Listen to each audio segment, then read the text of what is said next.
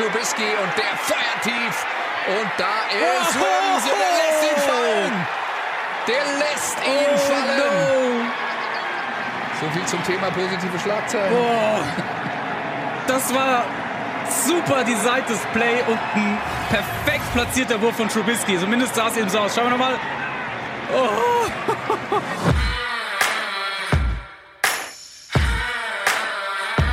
Down, Set, Talk. Der Football-Podcast mit Adrian Franke und Christoph Kröger.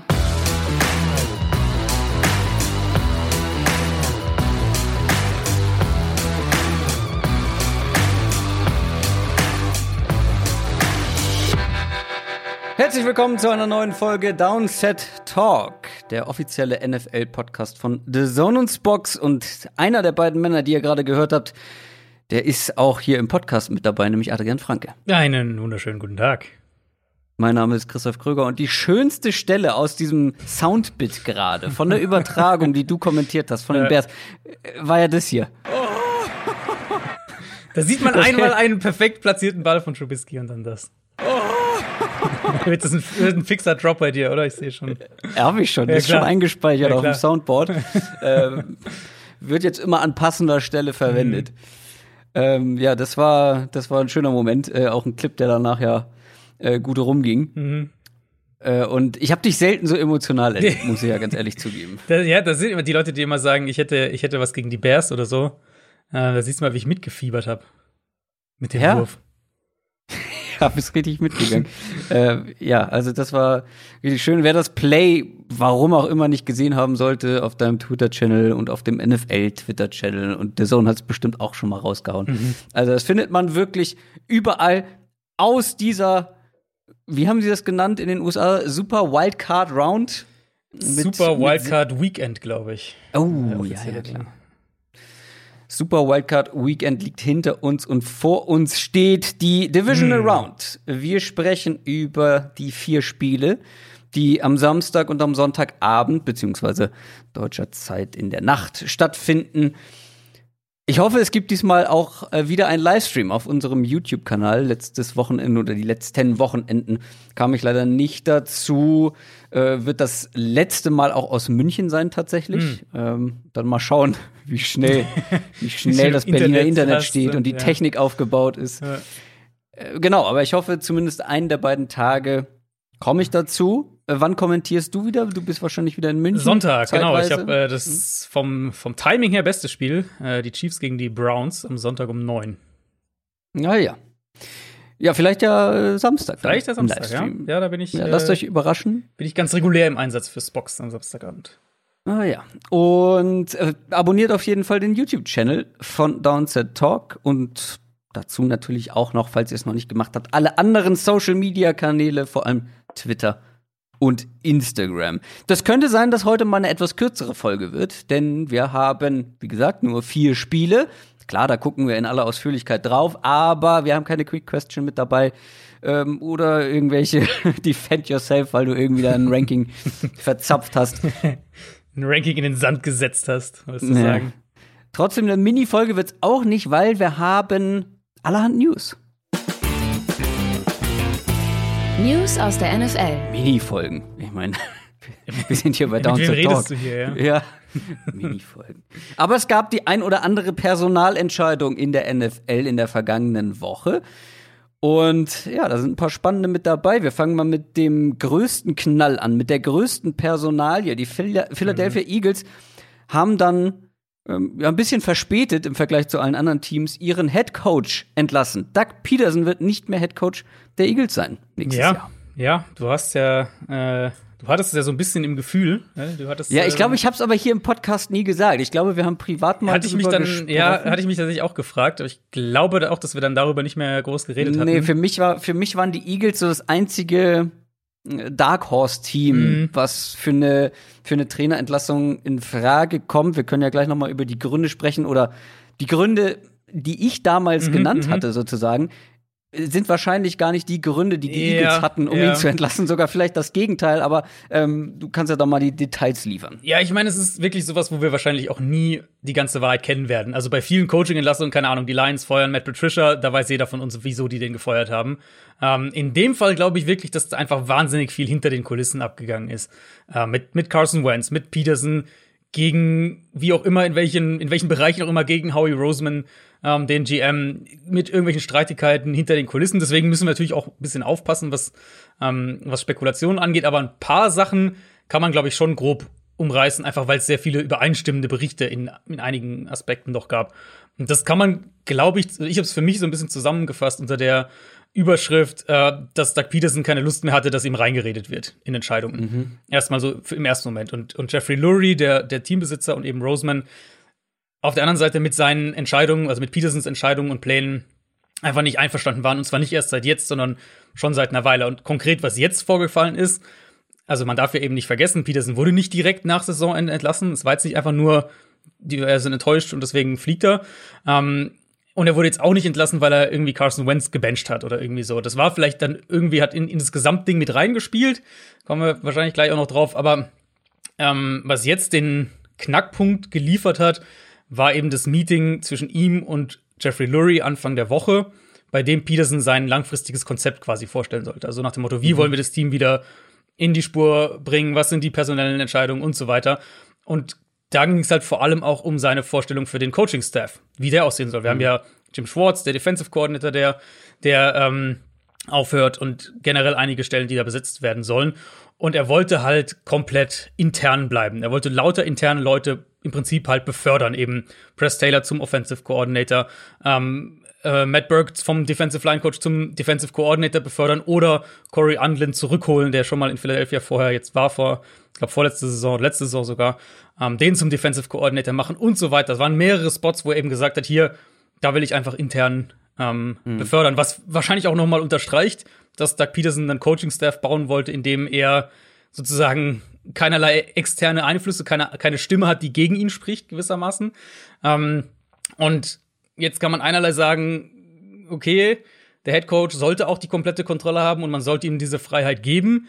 Aber auf der anderen Seite kann man natürlich auch sagen, der Besitzer ähm, muss dann mit der Vision des Head Coaches quasi an Bord sein und dem zustimmen. Und das ist halt hier ganz offensichtlich nicht der Fall. Äh, nicht der Fall. Die Frage, die sich dann anschließt, ist natürlich, wie viele Entscheidungen über die letzten 12, 18, 24 Monate, die um die Eagles getroffen wurden, waren denn das, was Doug Peterson wollte? Wie viele wurden ihm vorgegeben? Weil auch da gab es ja ganz viele Berichte, dass eben Howie Roseman einen Einfluss bei der, bei der Zusammenstellung des Coaching-Staffs hatte, dass Jeffrey Lurie ähm, vor, dem, vor dem Benching von Carson Wentz erstmal grünes Licht gegeben hat. Also es war schon immer so ein Gesamtverbund irgendwie, wenn es um die Entscheidungen ging bei den Eagles. Und das macht es natürlich einmal schwer, Schuldige gewissermaßen zu ermitteln, wenn wir spezifische Entscheidungen kritisieren wollen. Und was jetzt passiert ist, es führt halt irgendwann zu Spaltungen, wenn der eine Umstände kreiert, die der andere nicht haben will, und der andere dann mit den Umständen nicht das macht, was wieder der andere damit im Sinn hatte.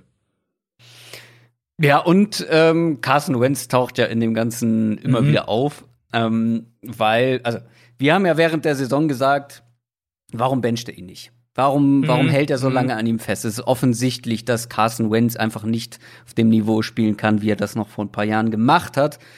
Da hat er sehr lange an ihm festgehalten. Ähm, das wäre für mich zum Beispiel ein Grund gewesen. Und natürlich darf man nicht vergessen, mit dem Team nur vier Siege zu holen. Also, äh, Doug Peterson und Super Bowl Sieg hin oder her, klar Verletzungssorgen, aber trotzdem dieses Team hatte eigentlich ja echt genug Qualität, um mehr als vier Siege Mhm. holen zu müssen. Aber auch gerade diese äh, diese Carson Wentz Geschichte, wie sind da jetzt die Fronten? Ja, also halt, was wollte äh, Doug Peterson genau. und was was wollte er nicht? Das ist wirklich die spannende Frage, weil alles, was man eben jetzt gehört hat, nachdem die Entlassung dann äh, offiziell war, war, jetzt ist es deutlich wahrscheinlicher, dass Carson Wentz bleibt. Also muss man ja eigentlich davon ausgehen, Wentz und Peterson hatten sich überworfen. Wahrscheinlich war dann auch, also das wurde nicht, das spekuliere ich jetzt, nur um das klar zu sagen, aber wahrscheinlich war auch Doug Petersons Plan oder Teil seines Plans eben Carson Wentz zu traden. Jetzt vermute ich in der Offseason oder zumindest eine offene Quarterback-Competition in irgendeiner Art und Weise zu haben. Und wenn man das dann logisch weiterdenkt, muss man ja auch davon dann vermuten, dass Peterson ihn schon eher benchen wollte, und es aber Ja, nicht genau. ihm erlaubt wurde, in Anführungszeichen. Das ist aber, wie gesagt, rein, rein meine Spekulation, aber es, es wäre sozusagen die, die logische Schlussfolgerung aus dem, was jetzt eben berichtet wird. Also alles, was wir jetzt hören, geht relativ klar in die Richtung Carson Wentz bleibt, was natürlich auch dann die neue Headcoach-Suche entsprechend ähm, einfärbt schon, weil du ja wahrscheinlich als Headcoach dann nur in Frage kommst, wenn du auch sagst, hier, ich baue wieder um Carson Wentz oder ich krieg Carson Wentz wieder hin, gewissermaßen. Ja, dann ist es natürlich noch komplizierter, da, wie du schon gesagt hast, einen Schuldigen sozusagen zu finden, weil aus unserer Sicht hat er Carson Wentz zu spät gebencht und äh, jetzt muss man ihn ja quasi in Schutz nehmen dafür, wenn ihm das sozusagen untersagt wurde. Was ich dann aber nicht verstehe an dieser Theorie, wenn das Front Office auf der Seite von Carson Wentz ist, aktuell, ihn nicht traden will, auch nicht wollte, dass er gebencht wird, warum hat man dann in der zweiten Runde einen Quarterback gedraftet? Ja. Und auch da wieder gleich das, was ich gerade gesagt hatte, wer da letztlich das finale äh, Wort hatte in diesem, ich sag jetzt mal, diesem Triumvirat zwischen Lurie und Roseman und Doug Peterson, ist halt immer ein bisschen schwer zu sagen, wer jetzt dann letztlich von, vielleicht hat, vielleicht war Roseman auch ein Fan von dem, von dem Jalen Hurts Pick oder Doug Peterson hat sich durchgesetzt mit dem Jalen Hurts Pick. Keine Ahnung. Also können wir nur, gibt's natürlich Berichte, aber können wir nur spekulieren. Ähm, und in meinen Augen, ich hatte mich das dann auch gefragt, weil ich, oder ich habe die Frage natürlich auch auf Twitter dann mehrfach gekriegt. Ähm, das ist halt schon irgendwie, und ich find's krass, wenn du überlegst, wie kurz noch wir, wie kurz es eigentlich noch her ist, dass wir von den Eagles als eine der Top-Organisationen gesprochen haben.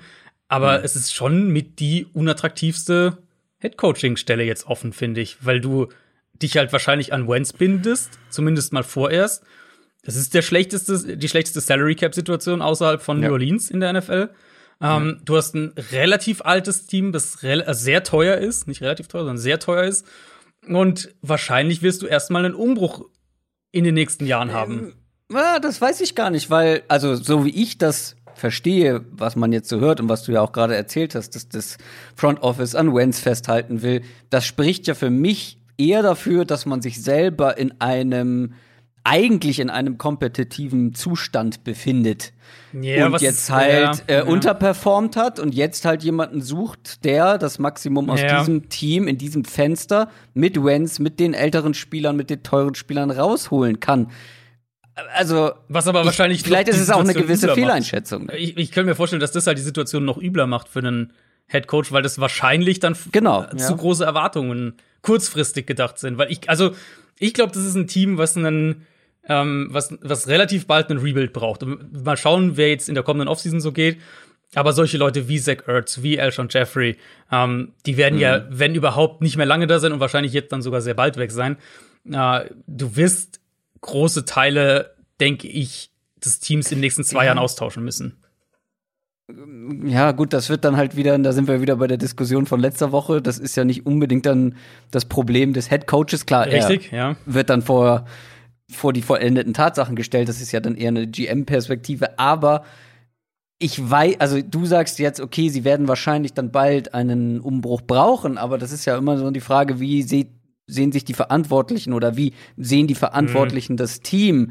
Und auch gerade wenn ich mir angucke, wie ist die letzte Free Agency verlaufen, ähm, mit den Investitionen auch ja noch mal in die Secondary zum Beispiel, dann weiß ich nicht, ob man sich selber so nah an einem Umbruch sieht. Ja, Einfach. ja, das, das ist, das ist, das ist die klare Frage. Ähm, zu einem gewissen Grad wird ihnen wahrscheinlich das aufgezwungen werden, einfach weil sie, ich weiß gar nicht genau. Aber wir haben es ja schon häufiger jetzt auch gesehen bei Teams, die sich zu lange äh, in einem Titelfenster sehen und dann halt so ein bisschen den Umbruch verschlafen und dann kommt halt knüppeldicke Genau. und man muss halt den harten Cut setzen. Genau, und, und ich frage mich halt, ob der harte Cut nicht sogar jetzt schon diese Offseason kommen könnte, weil es halt zu einem gewissen Grad aufgezwungen ist durch die Salary Cap Situation. Und dann ist ja eben, aber wenn du, wenn halt dein Punkt sozusagen stimmt, wenn, wenn dein, deine Interpretation stimmt, dann ähm, gehst du ja zum Beispiel auch den Draft anders an. Dann suchst du ja wahrscheinlich eher Spieler, die schnell helfen können und so. Also da hängt ja viel dran. Plus, du hast jetzt Ja, diese Situation, wo wahrscheinlich hinter den Kulissen also du kommst jetzt, wenn du da als Headcoach reinkommst, dann weißt du, das ist eine schwierige Situation, weil du wirst der, ich glaube, vierte Headcoach sein, ähm, den Howie Roseman miterlebt, ein GM, der vier Headcoaches miterlebt. Das, äh, das spricht schon dafür, dass der GM eine ziemliche Macht hat.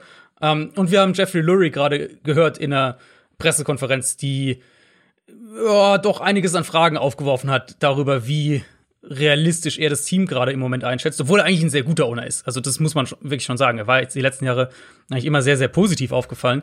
Insofern kommst du, wenn du jetzt als Head Coach dich für die Eagles entscheidest, kommst du halt in eine sehr knifflige Situation, glaube ich, was den Kader angeht und was mhm. deine Rolle angeht. Und ja, deswegen weiß ich nicht, wie, wie, wie viele Coaches wirklich da jetzt unbedingt hinwollen aktuell. Ja, wird gespannt, äh, wird spannend sein zu sehen, wen die Eagles äh, sich holen. Haben, glaube ich, wenn ich das richtig gelesen habe, äh, schon mit Todd Bowles gesprochen. Ich glaube, das waren die Eagles. Es ähm, kann gut sein, Todd Bowles hatte jetzt einige, ähm, ja. einige Gespräche, weil ja jetzt auch die, äh, die Fenster zu sind, glaube ich, gell, für, für Coaches, die noch in den Playoffs sind. Das geht dann jetzt, glaube ich, erst wieder nach dem Super Bowl oder mhm, nachdem sie mhm. ausgeschieden sind, logischerweise. Hattest du noch andere Namen gehört, die bei den Eagles irgendwie im Gespräch sind? Ähm, ich meine, ich hätte Robert Sala auch schon damit in Verbindung gebracht als äh, Kandidaten. Ist der irgendwo nicht im Gespräch? Ja, der so ein bisschen wie Eric Bienemy, nur für die andere Seite ja, des so Balls. Also die beiden werden von allen interviewt. Ja, gefühlt. und äh, bei dem ist es wohl tatsächlich so, da könnte es sich auch, also das könnte vielleicht der erste Name sein. Ähm, da sollen die Jets wohl sehr intensiv mhm. dran sein. Also könnte sein, dass der, dass der erste ist, der vom Markt geht. Ja, und dann müssen wir mal schauen, ob Doug Peterson vielleicht ja sogar direkt ja. die nächsten Einladungen ja, bekommt, wenn nicht absolut. sogar den nächsten Job direkt. Also das, das wollte sollte soll vielleicht auch noch, oder das wollte ich auf jeden Fall auch noch sagen zu der Personalie. Ich glaube, dass Doug Peterson ein guter Headcoach ist. Vielleicht ja. ist es einfach eine Situation, wo alle so einen gewissen Neustart brauchen und sich alle auch selbst evaluieren müssen, inwieweit mhm. sie vielleicht wo sie vielleicht Fehler gemacht haben, wo sie vielleicht auch sich mehr zurücknehmen müssen, auch andere Aufgaben andere Leute machen lassen müssen. Also das meine ich jetzt im Sinne von Eagles Front Office und Doug mhm. Peterson. Ähm, weil klar, auf der einen Seite, also der, der Coaching-Staff, den Doug Peterson da Berichten zufolge vorgeschlagen hat, da kann ich verstehen, dass wenn Jeffrey Lurie gesagt hat, mal ich bin nicht, ich bin nicht ganz sicher, ob ich ihn, ob wir mit Peterson weitermachen oder nicht.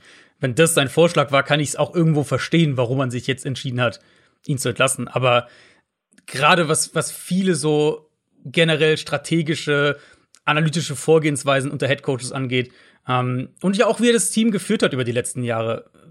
Das ja. jetzt mal diese Woche 17 vielleicht ein bisschen ausklammern, die ja viele kontroverse Diskussionen mitgebracht hat, aber mhm. generell über die letzten Jahre ist es, glaube ich, ein guter Headcoach. Na, alleine so einen Super Bowl Run hinzulegen, wo man immer wieder hört, mhm. äh, dieses Team ist so gefestigt, das ist so eine gute Harmonie in diesem, in diesem ganzen Team, so etwas überhaupt hinzubekommen und dann am Ende letztendlich auch noch äh, als Super Bowl-Sieger dazustehen, das ist, glaube ich, schon sehr respektabel, dass du es überhaupt hinbekommst als Head Coach. Aber war es nicht auch so, dass die Eagles also dass Doug Peterson gar nicht die erste Wahl der Eagles war damals. Er war sogar die letzte, glaube ich. Ich meine, er wäre sogar die letzte Wahl gewesen. Irgendwie, irgendwie was schlummert da auch bei mhm. mir, ähm, ja, ja. dass er jetzt ja. nicht gerade der Favorite Guy da war für das Front Office. Und das macht natürlich dann auch die Basis ein bisschen wackelig. Da gibt es kein richtiges Fundament. Ähm, und dann sind die Machtverhältnisse natürlich auch noch ein bisschen komisch direkt von Beginn an und wenn es dann einmal schlecht läuft, dann fällt sowas halt schnell zusammen. Du, du würdest halt denken, so ein Super Bowl-Sieg und sie waren ja auch danach, sie waren ja dann auch Playoffs, äh, haben sie ja gespielt und waren ja eigentlich immer irgendwie im Contender oder im erweiterten Contender-Kreis, zumindest so die, die letzten, jetzt letzte Saison logischerweise nicht, aber ähm, die Jahre davor für drei mhm. Jahre lang. Ähm, insofern hättest du dir, würdest du vielleicht denken, dass da mehr, mehr Credit noch da ist, aber irgendwie naja, ja, wenn aber ja. schon wenig Credit genau, von, von ja. Beginn an da ist, klar, mit so einem Super Bowl-Sieg, aber wenn es halt intern wenn's zwischen rumort, diesen genau. Verantwortlichkeiten einfach nicht so richtig rund läuft, dann kann das, glaube ich, auch relativ schnell gehen, gerade wenn dann wie dieses Jahr der Erfolg ausbleibt. Joe Brady haben sie gerade interviewt, habe ich eben eine Meldung gekriegt. Das gefällt mir ausgesprochen. Das wäre halt so ein Kandidat, wo ich es mir wieder auch vorstellen könnte, weil ähm, er, also Brady wahrscheinlich, ich weiß nicht, wie viele Angebote Brady am Ende wirklich kriegt von Teams, die ihn dann wirklich sagen, die ihm wirklich mhm. ihren Posten anbieten. Und das könnte halt vielleicht so einer sein, wo die Eagles sagen, wir sind jetzt nicht der Top-Player auf dem Headcoach, äh, auf der Headcoach-Suche. Und Brady ja. sagt, das ist eine Situation, wo ich langfristig was machen kann. Vielleicht. Dann gab es eine Entlassung bei den Seattle Seahawks. Die haben weiter in Pete Carroll als Head Coach, aber sie haben ihren Offensive Coordinator entlassen, Brian Schottenheimer, über den wir dieses Jahr ja sehr oft gesprochen ja, haben. Ja, und sehr unterschiedlich gesprochen haben. Ja, ich mhm. habe äh, mir hatte ein Hörer geschrieben ähm, gestern nach der Entlassung oder heute Morgen sogar nach der Entlassung so gemeint, er hätte irgendwie gerade noch mal die die Folge gehört, wo wir so viel über ihn ähm, ihn gelobt haben, irgendwie nach Woche fünf, Woche sechs oder wann das war, also mhm. ja, früher in der Saison. Ja, man hätte es vielleicht erahnen können anhand der Aussagen nach dem Spiel. Da waren ja sowohl Russell Wilson als auch Pete Carroll äh, doch ungewöhnlich deutlich für ihre Verhältnisse. Wilson hat gesagt, ähm, dass sie in seinen Augen jetzt nach dem Spiel gegen die Rams, dass sie in seinen Augen mehr Tempo hätten spielen müssen, weil, Zitat, das hätte helfen können. Und Carroll hat gesagt, äh, er hätte sich gewünscht, dass sie sich offensiv besser angepasst hätten, eben darauf, wie Defenses sie in der zweiten Hälfte der Saison gespielt haben. Und also das war erstmal ungewöhnlich deutlich, aber es führt auch direkt zum Punkt des Ganzen, weil Carroll dann ja auch bei seiner PK äh, am Anfang der Woche gesagt hat, dass sie wieder mehr zum Run-Game zurückgehen müssen und so weiter, was natürlich den entsprechenden Twitter-Shitstorm Shitstorm direkt auch losgetreten hat. Und ich hatte dann auch dazu was getweetet, aber ich habe dann gar nicht mehr so viel zu der, zu der Diskussion geschrieben, weil ich glaube, es ist eine Debatte, die man echt auch in Nuancen führen muss in dem Fall. Nicht unbedingt von dem, haha, Pete Carroll will sowieso nur den Ball laufen, Zeug, was zum gewissen Grad natürlich berechtigt kritisiert wird, keine Frage, was wir ja auch oft kritisiert haben. Ähm, Carroll hat halt ja auch nicht einfach gesagt, wir müssen den Ball laufen, sondern im Prinzip hat sich der Großteil seiner, seiner, seiner Aussage, seines Ansatzes hat sich jetzt darum gedreht, dass sie eben wieder mehr Single-High-Looks provozieren wollen. Also Defenses wieder dazu bringen wollen, mehr Verteidiger nach vorne zu ziehen, statt eben sie immer mit den zwei mhm. tiefen Safeties zu spielen, damit halt das vertikale Passspiel für, ähm, für Russell Wilson geöffnet wird. Und das ist ja im Prinzip, das ist ja genau das, was er, ähm, was er auch nach dem Spiel gemeint hat. Eben, dass sie keine Anpassung gefunden haben in der zweiten Saisonhälfte, weil Defenses haben Seattle eben mehr auf diese Art und Weise gespielt. Und die Seahawks haben keine vernünftigen Antworten gefunden. Und das wäre ja. Schottenheimers Job gewesen, diese Antworten zu finden, und logischerweise. Absolut. Und es war ja auch sehr, sehr auffällig. Wir sprechen nachher noch mal über die Rams Defense, dass die einfach perfekt vorbereitet mhm. waren, was mir so den Eindruck gegeben hat, okay, die Seahawks spulen hier ihr Standardrepertoire ja, genau. ab. Ja. Aber nichts Neues. Und genau. das ist dann gegen eine so gut eingestellte und qualitativ auch so gute Defense wie die der Rams natürlich ein, äh, natürlich absolut es, verheerend. Äh, kommst, genau, dann, dann bewegst du halt den Ball nicht. Das, ähm, genau. Und das hatte Seattle ja wirklich in der zweiten Saisonhälfte oft. Also nicht, nicht ganz ja. so extrem vielleicht, aber sie hatten einige Spiele. Ich meine, äh, ich glaube, das Giants-Spiel war das erste, wo es so richtig krass war. Und da gab es ein paar in der Richtung. Ähm, mhm. Und was ich eben spannend finde, und das meine ich eben mit in Nuancen diskutieren, ist halt die Frage, sagt Pete Carroll das jetzt, weil er denkt, wenn wir den Ball laufen, dann äh, dann müssen wir nur genug laufen sozusagen, dann werden Defenses schon wieder anfangen, die Box zuzustellen, weil das halt seine Viel Idee von Football ist. Hier, wir wollen das Spiel kontrollieren, bla bla. Diese Viel Sachen. laufen, weit werfen. Genau. Ähm, oder steht, steckt halt vielleicht mehr dahinter, weil was wäre denn die Alternative? Die Alternative wäre, äh, also die Beobachtung ist ja erstmal völlig richtig. Wie ja gerade gesagt, Defenses haben die Seahawks gerade mit Fokus auf das vertikale Passspiel gespielt und Wilson hatte enorme Probleme teilweise damit. Alternative wäre ja, dass man sagt, wir ziehen wirklich so ein, so ein Timing-Kurzpassspiel aufbauen, dann auf dem Kurzpassspiel die vertikalen Shots auf. Natürlich läufst du den Ball immer noch, aber das ist sozusagen, das wird der Kern unserer Offense und darauf bauen die, die Sachen auf. Ähm, das ist aber absolut nicht Wilsons Stärke, dieses konstante, effiziente Kurzpassspiel aus der Pocket. Das ist nicht sein Spiel. Wilsons Spiel lebt halt schon sehr von diesen Deep Shots. Und zwar von den Deep Shots außerhalb der Pocket häufig und auch immer wieder außerhalb der Struktur. Ähm, das ist halt schwer konstant aufrecht zu erhalten. Und da sehen sie ihn vielleicht, was das angeht, doch noch mal wackeliger, als wir es vielleicht denken. Also das war so mein, meine Idee dahinter. Eventuell ist es halt nicht nur Pete Carroll, der sagt, wir müssen den Ball laufen, was er schon ungefähr 750 Mal gemacht hat, ähm, mhm. sondern es steckt halt vielleicht mehr dahinter. Und ich finde, die aktuelle Saison, so wie die gelaufen ist, gibt ein Stück weit dem einen Nährboden. Weil ich schon auch in die Richtung gehe zu sagen, bei allem, so sehr ich Russell Wilson mag, ähm, dass man dieses sehr klare Limitierung bei ihm als, als Perser gesehen hat. Und zwar nicht einfach nur Limitierung im Sinne von, äh, keine Ahnung, er, er ist halt ein bisschen up and down, sondern strukturelle Limitierung, Bereiche sozusagen seines Spiels oder, oder Bereiche des NFL-Quarterback-Spiels, wo er einfach nicht so gut ist. Und das ist halt ein Thema, was man äh, wahrscheinlich mal irgendwie gesondert, äh, gesondert aufgreifen müsste. Irgendwie in einem Mailback oder sowas. Ähm, ja, oder, in, oder in einer Kurzfolge, wie du es vorhin so schön gesagt hast, eine Downstairs Talk, Russell, let ja. Russ cook oder nicht cook. Ähm, genau, aber das ist halt sowas, einfach nur mal so für den Hinterkopf, für, für diese ganze Diskussion. Und es wird jetzt natürlich super spannend sein zu sehen, wen sie holen ähm, als Offensive Coordinator, weil mit, mit Schottenheimer waren sie unter dem Strich, auch wenn sie es ein bisschen zurückgeschraubt haben in der zweiten Saisonhälfte, waren sie immer noch sehr, sehr passlastig. Insofern mhm. vermute ich halt schon, dass jetzt einer kommt, der den Ball auch wieder laufen wird. Ja, ich weiß nicht. Das gefällt mir irgendwie nicht so gut. ähm, ich finde halt auffällig, ohne die, die Wilson-Debatte jetzt komplett aufzumachen, aber mir, mir ist es vorher nie so aufgefallen und mhm. Ich habe mich dann halt gefragt, woran könnte das liegen? Liegt das an Wilson selber? Liegt das an den Umständen? Liegt das an dem Play-Calling, an den Play-Designs? Weil, also, ja klar, das war jetzt die letzten Wochen auffällig, aber davor ja nicht unbedingt oder nur ab und an mal. Eine ja. gewisse Inkonstanz war schon immer mal so ein bisschen da, ne? so ein Auf und Ab, aber Ja, man muss halt ja. überlegen, wie häufig haben wir Wilson in einer derart exponierten Stellung gesehen wie dieses Jahr. Also die Seahawks waren eigentlich vielleicht ein Jahr mit Wilson bisher so passlastig, wenn überhaupt. Vielleicht auch noch nie. Ähm, da müsst ihr jetzt die Daten nachschauen. Aber wenn dann maximal ein Jahr waren sie so passlastig wie dieses Jahr mit ihm. Mhm. Sprich, sie haben ihn ja halt auch viel mehr in den Mittelpunkt gestellt.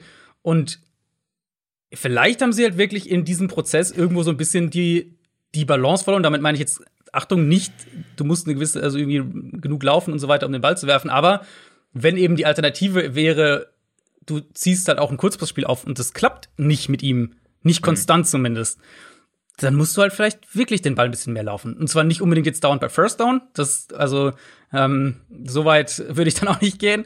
Aber halt, dass du, dass, ja. dass du sozusagen das vielleicht auch einfach nur mehr verknüpfst. Also vielleicht, dass du wirklich dein, dein Run- und Passing-Game einfach mehr miteinander verknüpfst, um ja. Wilson wieder ein also bisschen. Es muss doch, es muss doch jemanden geben, definitiv wird es jemanden geben, der aus einem Quarterback mit so einem Talent wie Russell Wilson, der da drumherum ein Konzept, ein Scheme bauen kann, mhm. was halt perfekt auf ihn passt. Ja. Also ja. ich meine, äh, ein Arthur Smith in, in ja. ähm, oder bei den Titans, der hat aus Tannehill einen richtig guten Quarterback gemacht, weil er eben genau das macht, das Passing Game und das Running Game. Gut, ist war jetzt nach dem letzten Spiel, das ist vielleicht nicht das beste Beispiel, aber äh, man hat es ja oft gesehen, dass einfach durch diese, dieses Play-Action-Spiel mit den tiefen Shots ähm, bei den Titans beispielsweise, dass da das eben gut verknüpft wird. Bei den mhm. Titans gibt's andere Probleme in der Offensive, aber weißt du, was ich meine? Also es muss doch jemanden geben, der dann, der das einfach unter einen Hut bekommt, der da das richtige Konzept drumherum baut. Mhm. Ja, äh, im Kern ist es wahrscheinlich schon die richtige Richtung, weil du willst wahrscheinlich Wilson eher noch häufiger aus der Pocket bewegen per Design mhm. und eher noch mehr aus dem Run werfen lassen und dann halt auch tief und eben so wie Kirk Cousins bei den Vikings ja, ja auch Erfolg ja. hatte. Und dann hast du natürlich mit Wilson immer noch den Vorteil, ähnlich wie wir sehen ja, wir sehen ja gerade im Prinzip, was, was in Green Bay passiert, wenn du halt diese Offense nimmst, diese Outside Zone Play Action Offense, und da gehört natürlich noch mehr dazu, aber halt einfach nur vom Kern mm, und die von einem Elite Quarterback spielen lässt, dann kriegst du halt sowas ja. raus wie das, was in Green Bay gerade passiert. Sprich, genau. du würdest ja damit nicht irgendwie sagen, wir, wir verschenken Wilson, weil er jetzt nur irgendwie hier äh, diese Offense so äh, Braindead irgendwie umsetzen soll, sondern äh, du spielst ja in dieser Offense und hast ja aber gleichzeitig den Faktor, was er individuell als Quarterback kann, obendrauf sozusagen. Mhm. Und ich glaube, das wäre zum Beispiel so eine Richtung, wo du sagst, ähm, da kannst du vielleicht aus Wilson auch wieder mehr mehr rauskitzeln sozusagen, weil die Probleme waren ja einfach offensichtlich. Es, es hat halt nicht funktioniert mit dem Kurzpassspiel und wenn Defenses es geschafft haben, ihnen das Vertikale wegzunehmen, dann hatte Wilson enorme Probleme und das waren ja nicht nur im Sinne von äh, weiß ich nicht, Wilson ähm, wirft den Ball zum Gegner oder er will jeden Ball tief gehen. Es war ja einfach super oft, er hatte einen offenen Receiver, auch jetzt gegen die Rams. Da waren mehrere mhm. Plays dabei, wo er einen offenen Receiver fünf Yards, sechs Yards, sieben Yards tief hatte, aber den Ball halt einfach nicht dahin wirft, sondern dann halt nochmal zurückzieht, irgendwie versucht, sich durch die Pocket zu wursteln und dann wird er gesackt oder wirft den Ball halt weg oder irgendwie sowas oder wirft einen 50-50-Ball dann. Ähm, das heißt, diese Kritik hat schon an, an, in dem Bereich an Wilsons Spiel, die hat schon Hand und Fuß. So, über die weiteren Personalentscheidungen, keine Sorge, sprechen wir nicht ganz so ausführlich. Ähm, die Cowboys zum Beispiel hatten ja, ich glaube, da haben wir letzte Woche schon drüber gesprochen, ihren Defensive Coordinator entlassen und haben jetzt einen neuen. Und das ist kein Unbekannter, denn das ist der ehemalige Head Coach der Atlanta Falcons, Dan Quinn. Ja, ähm, Ehrlich gesagt verstehe ich das nicht so ganz, wenn ich sehe, einfach nur auf dieses Jahr gesehen, wenn ich sehe, wie positiv sich die Falcons Defense entwickelt hat, ähm, nachdem er weg war. Ja. Ähm, Und man muss dazu sagen, er ist ein defensiver Coach. Ja, er war vorher ja, äh, Defensive Coordinator, mhm. unter anderem bei den Seahawks. Mhm. Ähm, und hat dann ja auch noch irgendwann wieder das Defensive Play Calling, glaube ich, übernommen bei den Falcons, als es nicht gut lief. Und es wurde ja zumindest nicht besser, wenn nicht vielleicht sogar noch schlechter. Dann hat Raheem Morris übernommen, der der Defensive Coordinator davor war. Berichtige mich gerne, wenn ich irgendwas durch den Tüdel kriege. Ähm, und dann wurde es halt, also dann hat er ja den, den Headcoach-Posten, den Interimsposten Genau, genau, sozusagen übernommen. Und diese Defense wurde ja deutlich besser. Wir haben ja auch immer ja. davon gesprochen, diese Falcons genau. Defense müsste mit den Spielern, die sie zur Verfügung hat, auch letztes Jahr ja schon, deutlich besser sein, als sie ist. Ja, absolut. Und deswegen, also man, man, will, man will ja immer vorsichtig sein und, und im Zweifelsfall Benefit of the Doubt geben und so weiter. Aber es wirkt halt schon so ein bisschen und es würde halt so auch irgendwo zu den Cowboys passen, dass man vor allem jetzt irgendwie einen großen Namen verpflichtet hat und sich von dem dann auch eben die entsprechende Qualität verspricht. Böse Zungen würden jetzt sagen, das haben sie mit dem Headcoach auch gemacht. Ähm, und ich will natürlich auch nicht Dan Quinn die Qualität als defensiver Coach jetzt komplett absprechen. Aber wenn ich halt eben einmal sehe, wie sich Atlantas Defense im Laufe der Saison mit den gleichen Spielern wohlgemerkt verändert hat, dann bin ich schon mal eher skeptisch, was die Verpflichtung angeht. Und wenn ich dann noch sehe, wie sich die Liga generell verändert, was, was so die defensiven Trends sind, dann verstehe ich es ehrlich gesagt noch weniger. Und das spielt dann auch direkt, äh, direkt mit der anderen Defensive Coordinator-Verpflichtung zusammen, die wir diese Woche hatten, nämlich eben die Raiders, die, die Gus Bradley als neuen Defensive Coordinator verpflichten. Ja, eben nun mal auch, also jetzt Ex-Chargers Defensive Coordinator war, aber ja auch wie Dan Quinn maßgebliche Wurzeln in dieser Seahawks-Defense hatte. Die waren beide da, als so die Legion of Boom entstanden ist und ihre Hochphase hatte. Bradley bis ähm, 2012 und dann Dan Quinn war 2013 und 2014 der Defensive Coordinator. Und hat da die beste Defense Genau. der Liga unter sich gehabt. Genau, absolut. Ähm, aber natürlich mit, also einmal einem unfassbaren Talent in dieser Defense und eben mit einer Grundstruktur, diese Cover 3 Grundstruktur, die so heute in der NFL einfach nur nicht mehr wirklich effizient ist. Und wir sehen es ja gerade, wie defensiver Football sich in der NFL vor unseren Augen verändert. Mit den Rams, die wir jetzt schon angesprochen haben, so als, äh, als Paradebeispiel mit wirklich flexiblen Coverages, Post-Snap-Rotation, super viel Matchup-Prinzipien, all das eben, um Offenses keinen klaren Read zu geben. Und eben viel von dem, was, was, was die Seahawks-Defense ausgezeichnet hat, war ja mehr oder weniger das Gegenteil. Also Execution über Scheme, Defenses, die, die schnell spielen sollen und so weiter. Und ich, also mein, meine Meinung mittlerweile ist wirklich, dass Teams bei der Suche nach Defense, vor allem nach Defensive Coordinators generell noch mutiger sein sollten, sich auch im College mehr umzuschauen, wo halt Teams auch schon seit Jahren mit diesen passlastigen Spread Offenses zu tun haben, die wir jetzt in der NFL ähm, immer mehr sehen, statt halt immer wieder Coaches zu recyceln, so wie es jetzt, äh, wie es jetzt in den beiden Fällen passiert ist. Genau, die andere News hattest du ja schon mit abgehakt. Die Raiders haben eben Gus Bradley Ja. ähm, als äh, Defensive Coordinator verpflichtet. Wie gesagt, auch mh, vorher bei den Seahawks unter anderem gewesen.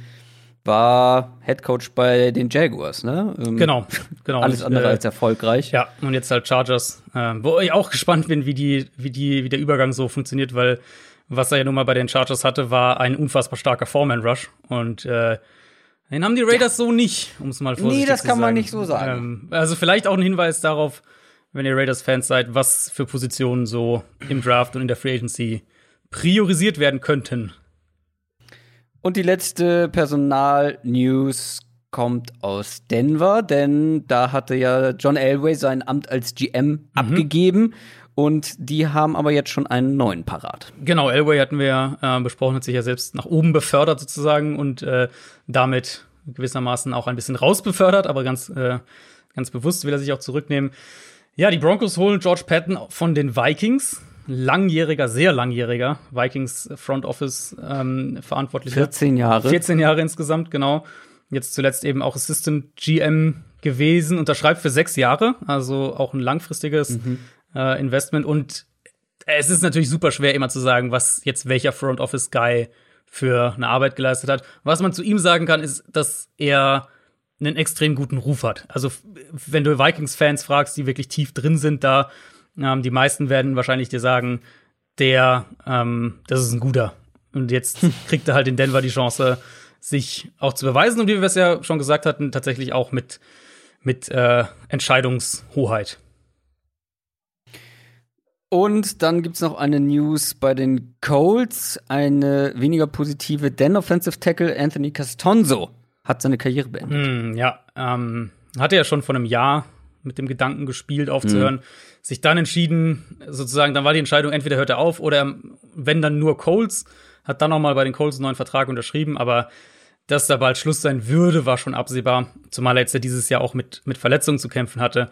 Ähm, ja, Erstrundenpick gewesen, absolute Bank auf Left Tackle für, für sehr viele Jahre. Ich glaube, er war jetzt in der äh, zehnten Saison, genau, zehnten Saison. Und ja, da wird Indianapolis vermutlich aktiv werden müssen, denke ich. Das war's zu den News. Kommen wir zu den Playoffs Runde Nummer zwei.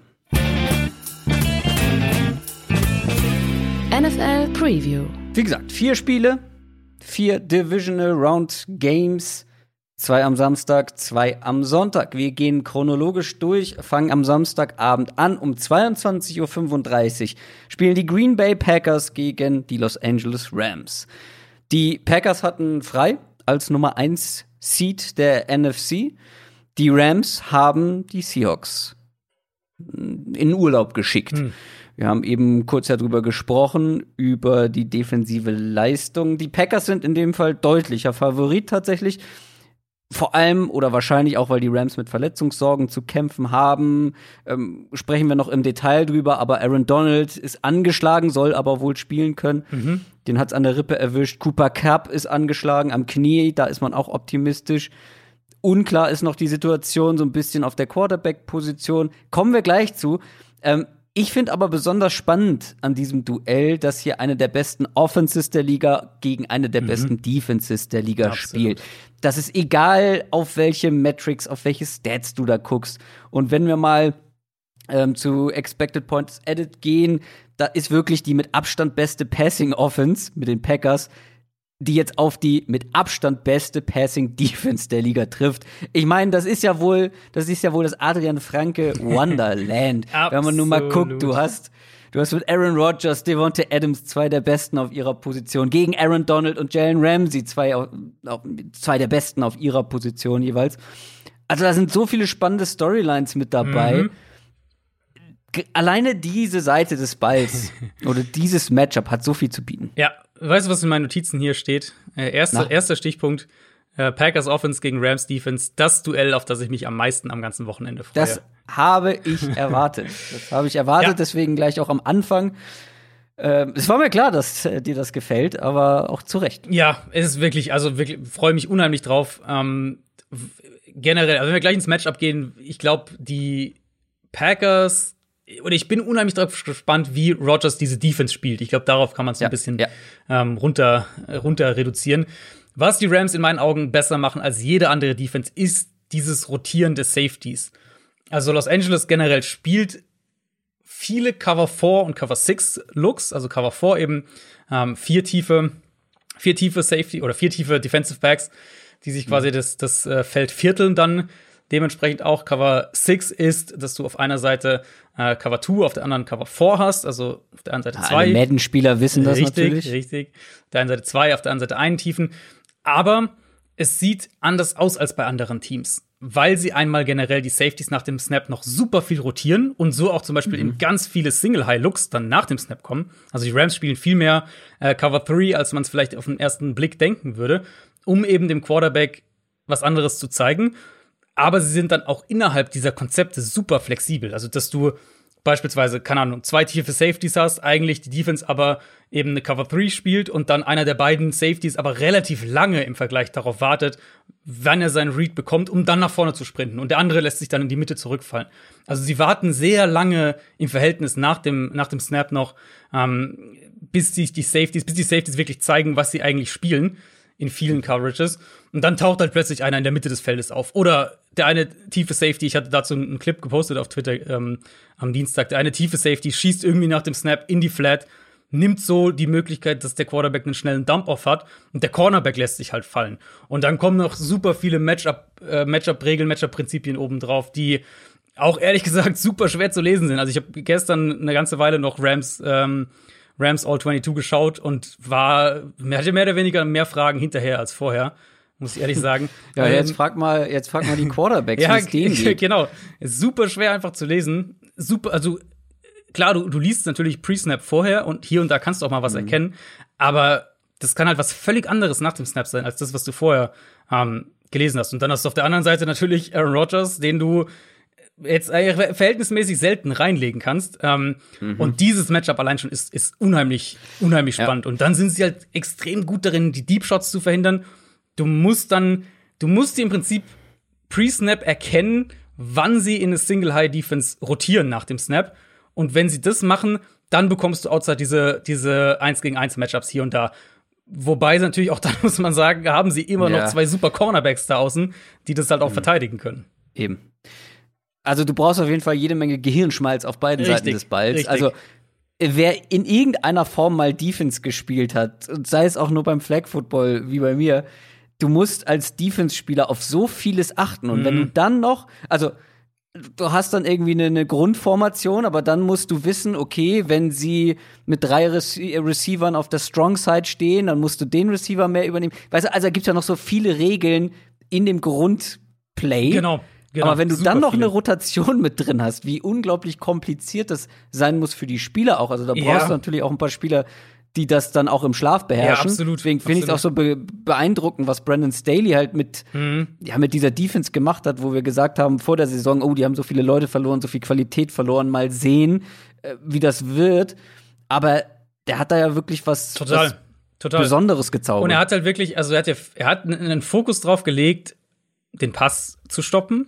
Nicht unbedingt, also die meisten Defensive Coordinators in der NFL ähm, würden ja immer noch eher sagen, wir müssen erstmal den Run stoppen und dann Darauf bauen wir sozusagen auf. Er hat wirklich den Fokus drauf gelegt, den Pass zu stoppen.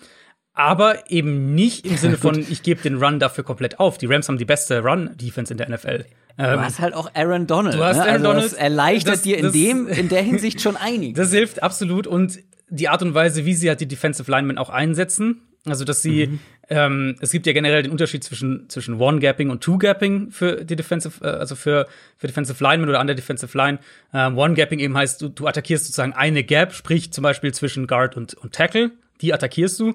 Two-Gapping heißt eben, dass du eher ein bisschen abwartender agierst, dass du halt mhm. ähm, zwei Gaps quasi kontrollieren musst. Also wenn der ähm, wenn der Runner links oder rechts vom Guard vorbeigeht, ist es in beiden Fällen deine Aufgabe sozusagen. Sprich, du kannst nicht einfach eine blindlings attackieren. Und die Rams spielen halt so eine Art Mischung daraus. Und das ist echt auch spannend. Also, es ist nicht nur die, nicht nur die, die Secondary und was sie da alles rotieren. Ähm, und natürlich, da hilft's, dass du Leute wie Donald und auch Michael Brockers hast, die das halt, äh, die auch eine, eine ziemliche Qualität mitbringen. Aber, und das, das war so für mich nochmal ein Takeaway, wo ich dann jetzt einiges noch geschaut habe von Rams Defense. Es ist halt nicht so, dass sie einfach nur ähm, in, in den, weiß nicht, in den Cover 4 und Cover 6 Looks sitzen und sagen, hier, wir, wir stoppen den vertikalen Pass und lassen unsere Front mal den, den Run machen und äh, dann sind wir mit dem Gesamtergebnis zufrieden, sondern auch da funktioniert jetzt halt alles zusammen. Also man sieht halt mhm. super gut, wie stark die Safeties darin sind, auch Runs zu identifizieren und dann eben Run Gaps zu schließen. Und dabei hilft es natürlich, dass die Defensive Linemen vielleicht ein bisschen mehr Zeit erkaufen als andere Defensive Linemen.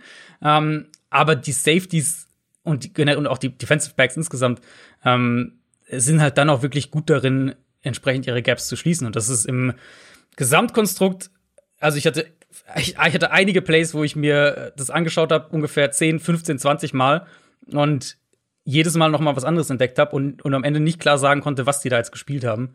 Ähm, das ist wirklich faszinierend, es macht wirklich viel Spaß und äh, viel Spaß Aaron Rodgers, kann ich da nur sagen. Ja, der aber zum Glück aus Packers Sicht ja auch einer der intelligentesten Richtig. Äh, Quarterbacks Und, der ganzen Liga äh, vielleicht den intelligentesten Wide Receiver in der NFL hat. Das kommt halt auch noch mit dazu. Ja, Devontae Adams stoppen, ne? Das ist ja immer ein mhm. Thema bei jeder Packers Preview, die wir hier haben. Wird natürlich ganz spannend sein zu sehen. Adams selber glaubt, dass Jalen Ramsey ihm folgen wird, habe mhm. ich gelesen. Das glaube ich tatsächlich eher nicht, aber es wird natürlich spannend sein, wenn die ins 1 gegen 1 kommen, zum einen.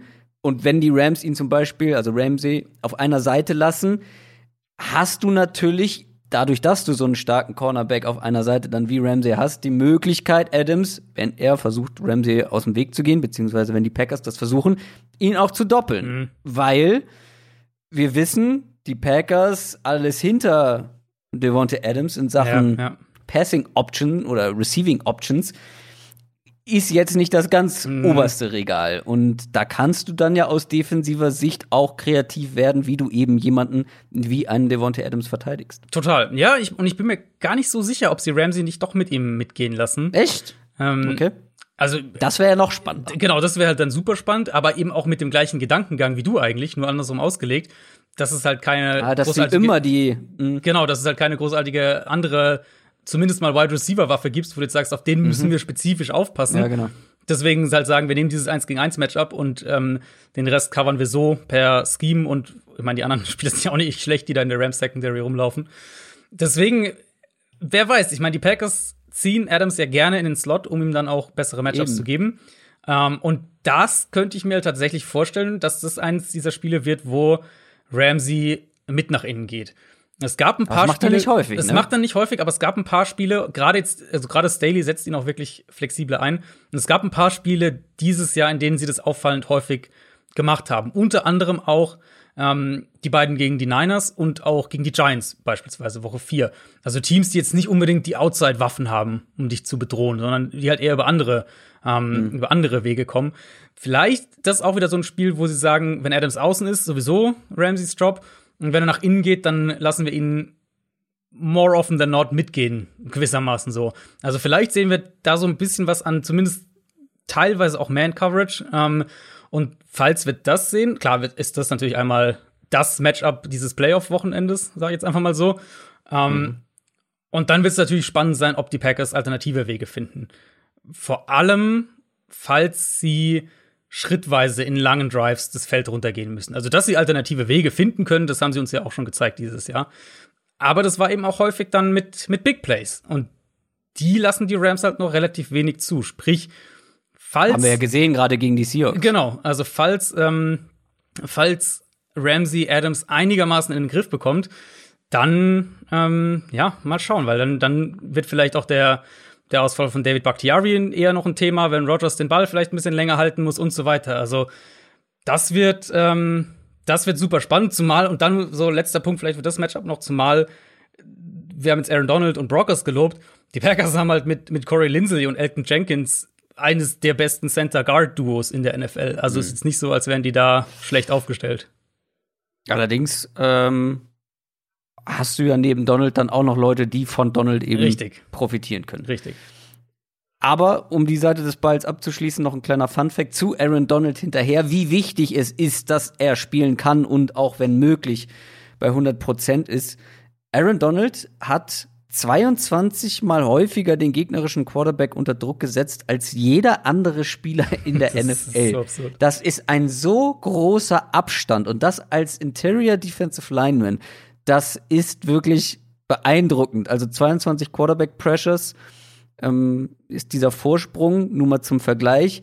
22 Quarterback Pressures hat zum Beispiel Adrian Claiborne in der ganzen Saison gesammelt oder Calais Campbell, vielleicht ein etwas besserer Pass-Rusher in, ich glaube, waren ein paar Spiele verletzt, ne? aber trotzdem, also das mal so als Einordnung, was dieser, dieses Gap zwischen Aaron Donald und dem Rest eigentlich, äh, was das ausmacht. Also es ist schon, das wäre schon wichtig, wenn der mit dabei ist. Ja, ich gehe davon auf aus, also ich gehe davon aus auch, dass er, dass er spielt. Genau, also ich glaube, McVay hat auch schon gesagt, Ja. ähm, alles Wer hat heute mehr oder weniger, äh, mehr oder weniger hat er heute gesagt, nicht wörtlich so, aber es war klar zu erkennen, wenn nicht irgendein Setback kommt, dann wird er spielen und auch wird er auch close, sagen wir mal, nah genug bei 100% sein, dass es kein Faktor ist. Aber wir müssen noch über die andere Seite sprechen. Das ist nicht ganz so spannend, weil das ist eher gan- ganz grob gesagt Durchschnitt gegen Durchschnitt im Großen und Ganzen. Aber da ist natürlich das Wichtigste aus Rams äh, offensiver Sicht. Wer spielt Quarterback? ähm, Ja. Wir haben es gesehen, Jared Goff, der wurde ja am Daumen operiert. Das hat ihn beeinträchtigt, nachdem er reinkommen musste.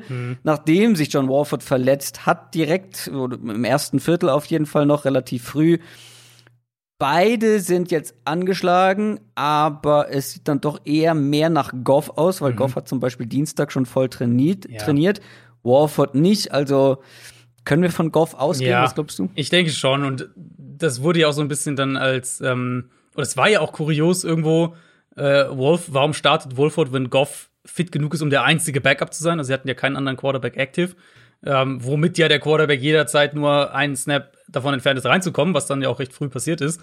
Also wenn Goff fit genug dafür ist, warum lässt ihn dann nicht starten? Ähm, er war Hacker fit, der Panther. Stimmt, ja, das wäre Johnny Hacker. Das wäre wär dann die Alternative. Ja, ähm, das wäre wäre was geworden. ähm, nee, und die Idee dahinter, so wie ich McVay verstanden habe, war eben einfach, dass er schon Anfang der Woche seinen Gameplan installieren wollte und der Gameplan natürlich mit Wolford anders aussieht als mit Goff. Und sie dementsprechend sich einfach Anfang der Woche, wo noch völlig unklar ist, in welchem Zustand Goffs Hand sechs, sieben Tage später ist, ähm, sie halt einfach gesagt haben, okay, Wolford spielt und wenn Goff fit genug ist, dann ist er als Backup mit dabei. Aber mhm. dass da, glaube ich, keine, ähm, keine allzu viele, äh, kein allzu vieles taktisches Geplänkel dahinter lag. Jetzt diese Woche sehe ich das schon so ein bisschen, weil Goff war jetzt fit genug, letzte Woche zu spielen. Und da schätze ich mal, dass er kommendes Wochenende auch spielen kann. Und dann gehe ich mal auch stark davon aus, dass, ähm, dass Goff spielt.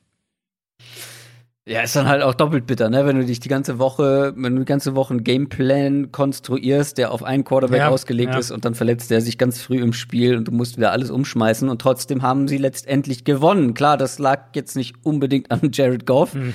Selbst dieser lange Ball, der da, ich glaube, auf Cooper Cup war es, ähm, der ja niemals der hätte ja niemals ankommen dürfen. Also der war ja nicht gut geworfen. Nee, nee, genau. Ja, das, da hat man schon teilweise gesehen, dass er noch ja. eingeschränkt war ähm, mit, mit der Hand. Und das das wird sicher eine Priorität sein, dass dann nicht irgendwie jeder vierte, fünfte Wurf hier und da mal diese Wackler drin hat.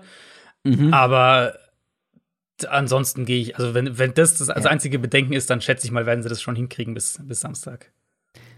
Ich glaube, ein viel größerer Faktor wird das Spiel am Boden für die Rams sein mhm. müssen. Mhm. Das Laufspiel. Also wir erinnern uns mal, Packers letztes Jahr, Playoffs, gegen die 49ers, da wurden sie überrannt. Und jetzt mhm.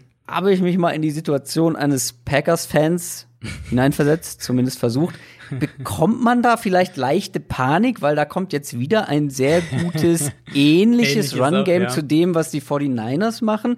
Dann haben wir gesehen, was Cam Akers schon drauf hat, wenn wir es von ihm fordern. Mhm. Ich meine, wir haben eine Leistungssteigerung eingefordert und dann kam sie auch. Mhm. Und ähm, klar, gegen die Packers würde dann halt so eine Woche von Cam Akers und dem Run-Game total helfen, gerade wenn man einen angeschlagenen Quarterback hat. Ist halt die Frage, haben die Packers dieses Jahr bessere Antworten parat? Jetzt hast du, glaube ich, allen Packers-Fans Albträume bis Samstag ver verschafft, die noch keine hatten. Ich fand es für das Spiel tatsächlich spannend, mal so ein bisschen in die letzten Spiele zurückzugehen. Ähm, einmal, mhm. weil ich fand, dass Green Bay's Defense definitiv besser gespielt hat gegen Ende der mhm. Regular Season. Aber eben auch, weil es ja gegen die Bears und die Titans unter anderem ging, die halt auch zwei Outside-Zone Play-Action-Teams primär sind in, in ihrem Kern. Mhm. Ähm, Gerade die Bears auch und die Titans dieses Jahr auch viel, viel mehr als letztes Jahr noch sehr stark darauf aus, ähm, den, den Ball auch kurz zu werfen, auch bei den Rollouts. Also Bears nochmal deutlich extremer als, als Tennessee. Und es war, fand ich ganz gut zu sehen, dass gegen die Titans die Defensive Line ähm, für die Packers mehr die Run-Defense getragen hat und gegen die Bears mehr von den Second-Level-Verteidigern kam. Was aber in beiden Spielen übereinstimmend der Fall war, ähm, war, dass sie nicht jetzt irgendwie die Box zugeballert haben. Also sie haben nicht dauernd acht in die Box gestellt und gesagt, wir stoppen mhm. jetzt den Run und, und äh, dann schauen wir mal weiter. Sondern ich fand eigentlich, sie haben es relativ clever verteidigt. Gegen, ähm, gegen, insbesondere jetzt gegen Chicago waren es sogar nur ganz selten acht in der Box gegen den Run. Haben viele Four-Man-Lines gespielt, die dann die haben dann entsprechend auch schon häufiger mal an der Line of Scrimmage verloren, was dann irgendwo aber auch sozusagen zu erwarten ist, wenn du dann irgendwie von sechs, sechs Spielern geblockt wirst. Aber dann waren halt die, die Second- und Third-Level-Verteidiger sehr, sehr gut darin, die Gaps zu füllen, Runs ähm, schnell zu stoppen, ohne aber dabei überhastet zu werden, weil du musst natürlich gegen, gerade gegen diese Teams musst du die Backside vom, von dem Play immer verteidigen, falls der Quarterback halt den Ball behält per, per Play-Action-Rollout. Und das ist mir auch gegen Tennessee mehrfach aufgefallen, dass sie da echt auch diszipliniert waren, was dafür spricht, dass sie einfach auch gut eingestellt waren auf diese Matchups und hatten dann halt auch immer wieder mal einen Linebacker-Blitz oder sowas von der Backside, der dann halt Trubisky direkt erwischt hat. Wenn der halt gut getimed ist, ähm, der Quarterback dreht sich um, dann im Idealfall dreht er sich um und hat direkt den Linebacker im Gesicht. Äh, und, und solche. Oh. der Trubisky-Drop. Ja. ähm, Jedes Mal, wenn du über Trubisky sprichst. Ah, gut, das wird wahrscheinlich nicht mehr so oft sein. Ähm, oh! ähm, ja, nee, und, und solche Plays hatten sie halt einige. Deswegen bin ich ein bisschen vorsichtig optimistisch, dass sie das ganz gut verteidigt bekommen, was die Rams offensiv ähm, mhm. von, von der Grundidee her machen wollen. Na, ich bin, bin da sehr gespannt drauf, weil ich glaube auch, dass sie es fast am Boden mehr oder weniger richten müssen. Also, wenn wir mal die Packers Secondary angucken, Jair Alexander spielt eine richtig starke Saison, mhm. Adrian Amos zum Beispiel auch, der mhm. Safety. Mhm. Generell die Secondary hat sich, finde ich, so ein bisschen gefangen. Ja. Ähm, und dann ist ja wiederum das Problem, Cooper Cup angeschlagen, kann wahrscheinlich spielen, aber bei wie viel Prozent ja, ist er? Und auf den wird es wahrscheinlich ankommen, tatsächlich. Eben, ähm, weil du hast dann halt außen irgendjemand, der gegen Jerry Alexander spielen ja, Woods, muss. Woods wahrscheinlich. Woods, Reynolds. Pff, da weiß ich aber schon, wer dann die meisten mhm. ähm, Plays gewinnen würde im ja. 1 gegen 1, falls es dazu kommt. Ja. Was ich mich gefragt habe, Tyler Higby und Gerald Everett, mhm. die beiden Titans, waren jetzt seit Wochen kein wirklich großer Faktor in dieser Offense. Aber wir wissen auch, Sean McVay, der macht seinen Gameplan, der weiß genau, auf was er den Fokus legt. Wir haben schon häufiger gesehen, dass manchmal die Titans eine riesige Rolle spielen bei den Rams und dann mhm. eine Woche später überhaupt keine mehr. Kann es sein, dass die Titans hier in diesem Spiel wieder mehr im Fokus stehen? Wie sind die Packers auf solche Receiving Titans eingestellt? Ähm, weil, wie gesagt, über die Wide Receiver, wenn Cooper, äh, wenn Cooper Cup ausfällt, dann wird es dann doch eher schwierig, ne? Ja, also Cup für mich wirklich ganz elementar, weil der wird dann ja höchstwahrscheinlich irgendwie gegen Sullivan oder so im Slot spielen und das mhm. auf jeden Fall ein gutes Matchup, weil ja die Packers zum Beispiel auch im Gegensatz zu den Rams ihren Nummer 1 Corner eigentlich fast nie nach innen ziehen. Also Jay Alexander spielt eigentlich nie im Slot, der ist eigentlich immer outside. Insofern, also Cup wäre so meine erste Antwort auf die Frage, wo sind die Matchups für die Rams offensiv. Und dann Tight End habe ich mir tatsächlich auch rausgeschrieben, als was, was hier funktionieren könnte. Insbesondere, mhm. wenn sie es eben ähm, gegen die Linebacker in Matchups kriegen. Und, und das kann halt bei den Rams auch oft über die, die kurzen Play-Action ähm, ähm, Pässe sein. Also sie haben ja auch oft kurze, also Rollouts und dann irgendwie hast du so eine, eine Route direkt in die Flat und einen kurzen Crosser und der kurze Crosser ist dann ein Tight End zum Beispiel. Also solche Geschichten, das kann ich mir am ehesten noch vorstellen, weil ja, Safety, ja. du hast Adrian Amos angesprochen. Safety sind die Packers eigentlich halt auch gut. Deswegen glaube ich, ja, Donald Savage spielt auch nicht genau, so verkehrt. Ja, genau. Also deswegen glaube ich, du musst aus Rams Sicht halt schon die geduldigen langen Drives ähm, hinlegen und es wird dann wahrscheinlich auch viel übers Run Game äh, kommen müssen. Ja, aber wenn ich mir überlege, Sean McVay, wenn der vorhat, die Tight Ends gegen die Linebacker ins Matchup zu bekommen, und du hast, hast Mike Patton auf der anderen Seite, den Defensive Coordinator. Ich glaube schon, dass Sean McVay in der Lage sein wird, ja. die Titans dahin ja, zu bekommen, wo ja. er sie hinhaben will. Das denke ich schon auch. Und dann, also vielleicht sogar ein Spiel, wo die Rams ein bisschen mehr aus dem Dropback-Passing-Game machen, weil die Packers jetzt nicht den super gefährlichen Pass-Rush haben. meine, sie haben Darius mhm. Smith, aber die, die Rams ähm, ja inzwischen auch wieder mit, mit Andrew Whitworth. Insofern die O-Line für die Rams spielt eigentlich gut. Eventuell ja wirklich auch ein Spiel, wo die, wo die Rams gar nicht so krass oft aus der Pocket rollen und das Feld sich selbst halbieren. Ist ja eben nun mal auch ein Effekt von diesem, äh, von diesem Play-Action-Rollouts, sondern vielleicht auch Goff ein bisschen mehr ins Kurzpassspiel aus der Pocket gehen lassen.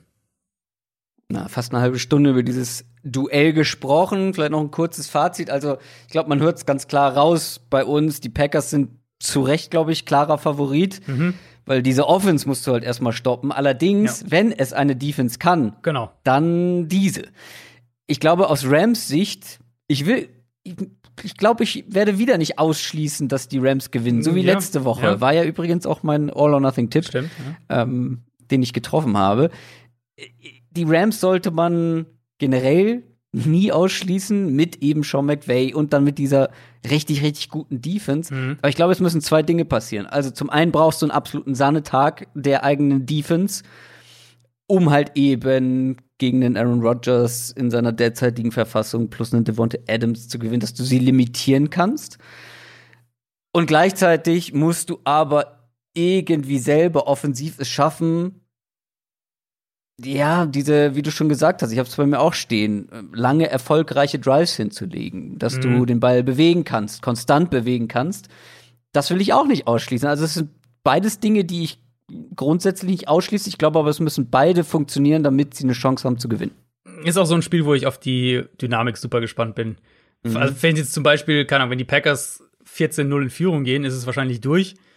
Wenn aber jetzt, zum Beispiel die Rams irgendwie 10-0 in Führung gehen und die Packers sich so ein bisschen schwer tun, irgendwie Mhm. Rogers wirft eine frühe Interception, Ja. irgendwie solche Geschichten. Und wir, haben wir Defense kann auch darüber ge- scoren. Also Rams Defense kann natürlich auch selber gegebenenfalls Ja. so wie letzte Woche mit einem Touchdown nachhelfen.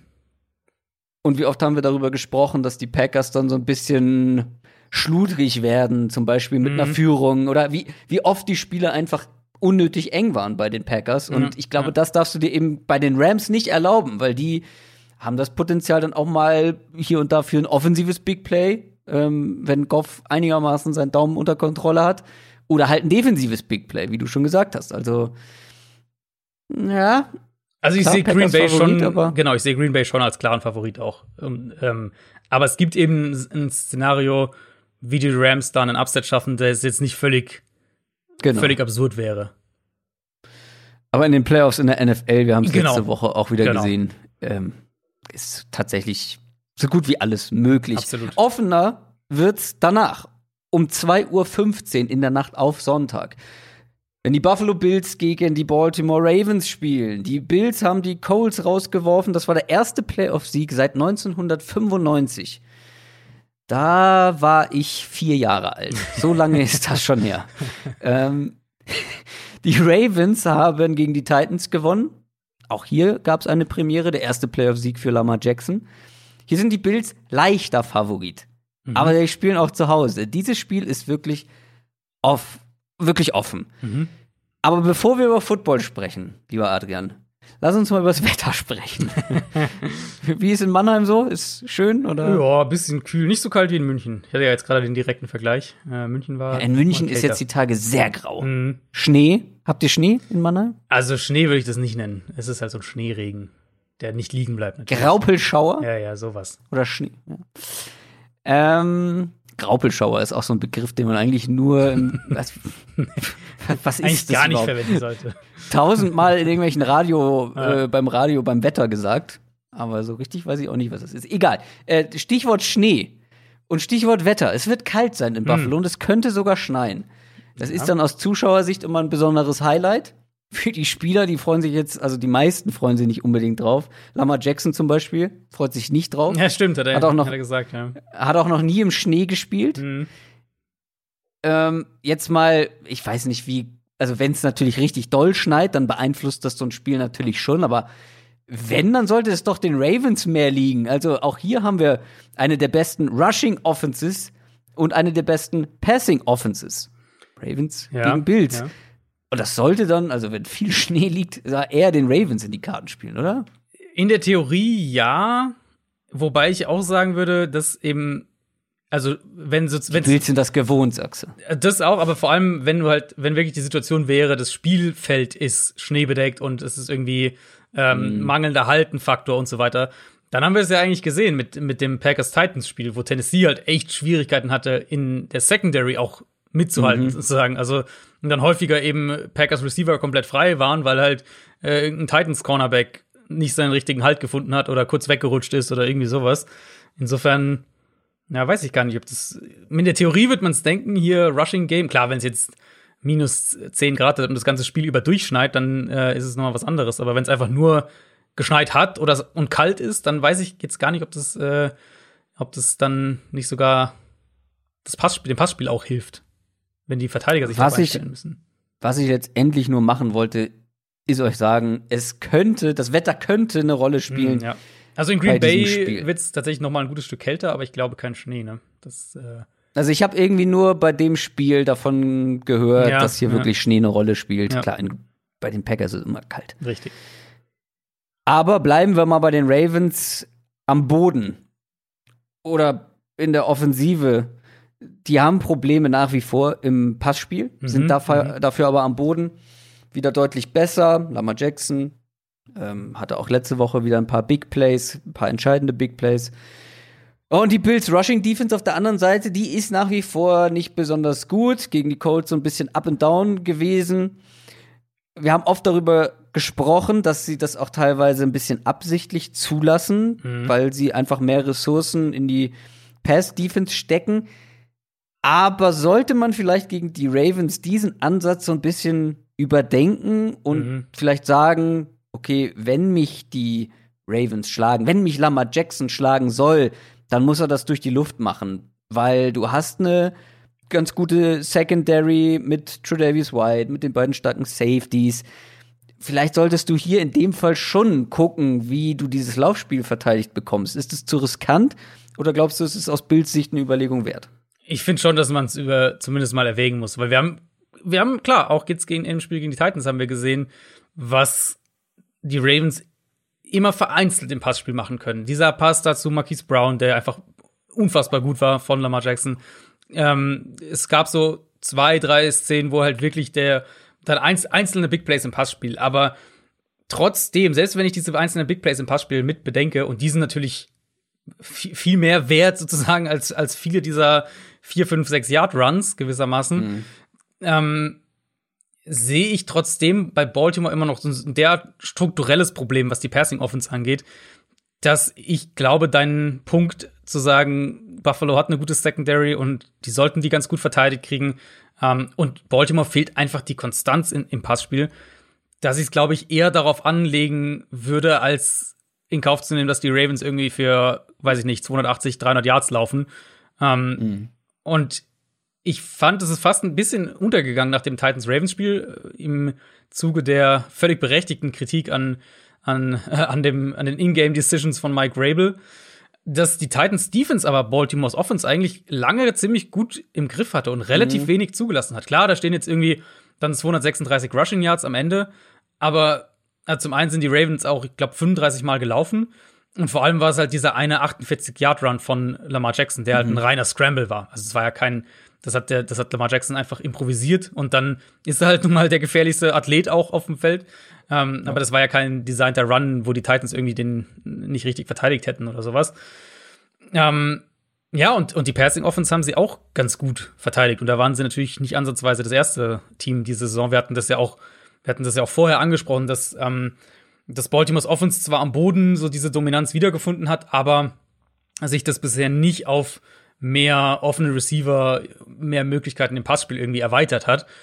Was ich auffällig fand bei den Titans war, dass sie insbesondere bei offensichtlichen Passing Downs dann doch häufiger ähm, äh, doch häufiger die eine Single High Coverage gespielt haben, also eine Single High Defense gespielt haben, wo sie dann bei den bei den vermeintlichen Run Downs eher mit zwei tiefen Safeties tatsächlich angefangen haben und dann beide aber nach vorne gekommen sind mit den Cornerbacks als tiefe Absicherung. Also da war auch einiges an äh, an, an Rotation.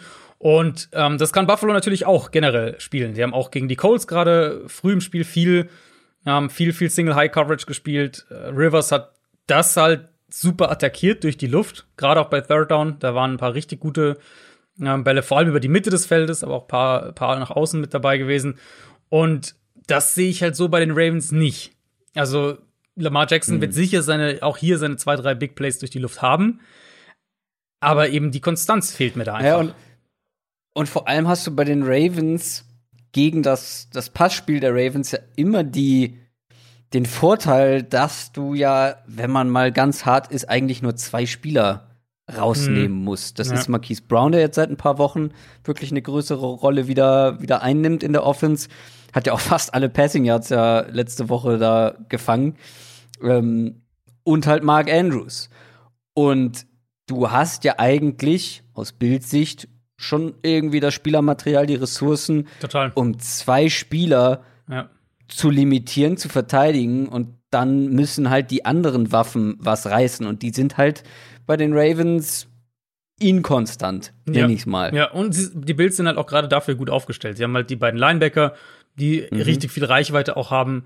Ähm, auch in dem, also auch fürs, wenn wir vom Run-Game sprechen, äh, wenn ähm, wir haben eine Bills Defense, die auch viel Zone spielt. Die beiden Linebacker dementsprechend auch die Augen dann im Backfield. Das heißt, sie sind vielleicht auch ein bisschen besser darin, einen Scramble von Lamar Jackson mal hier und da zu unterbinden.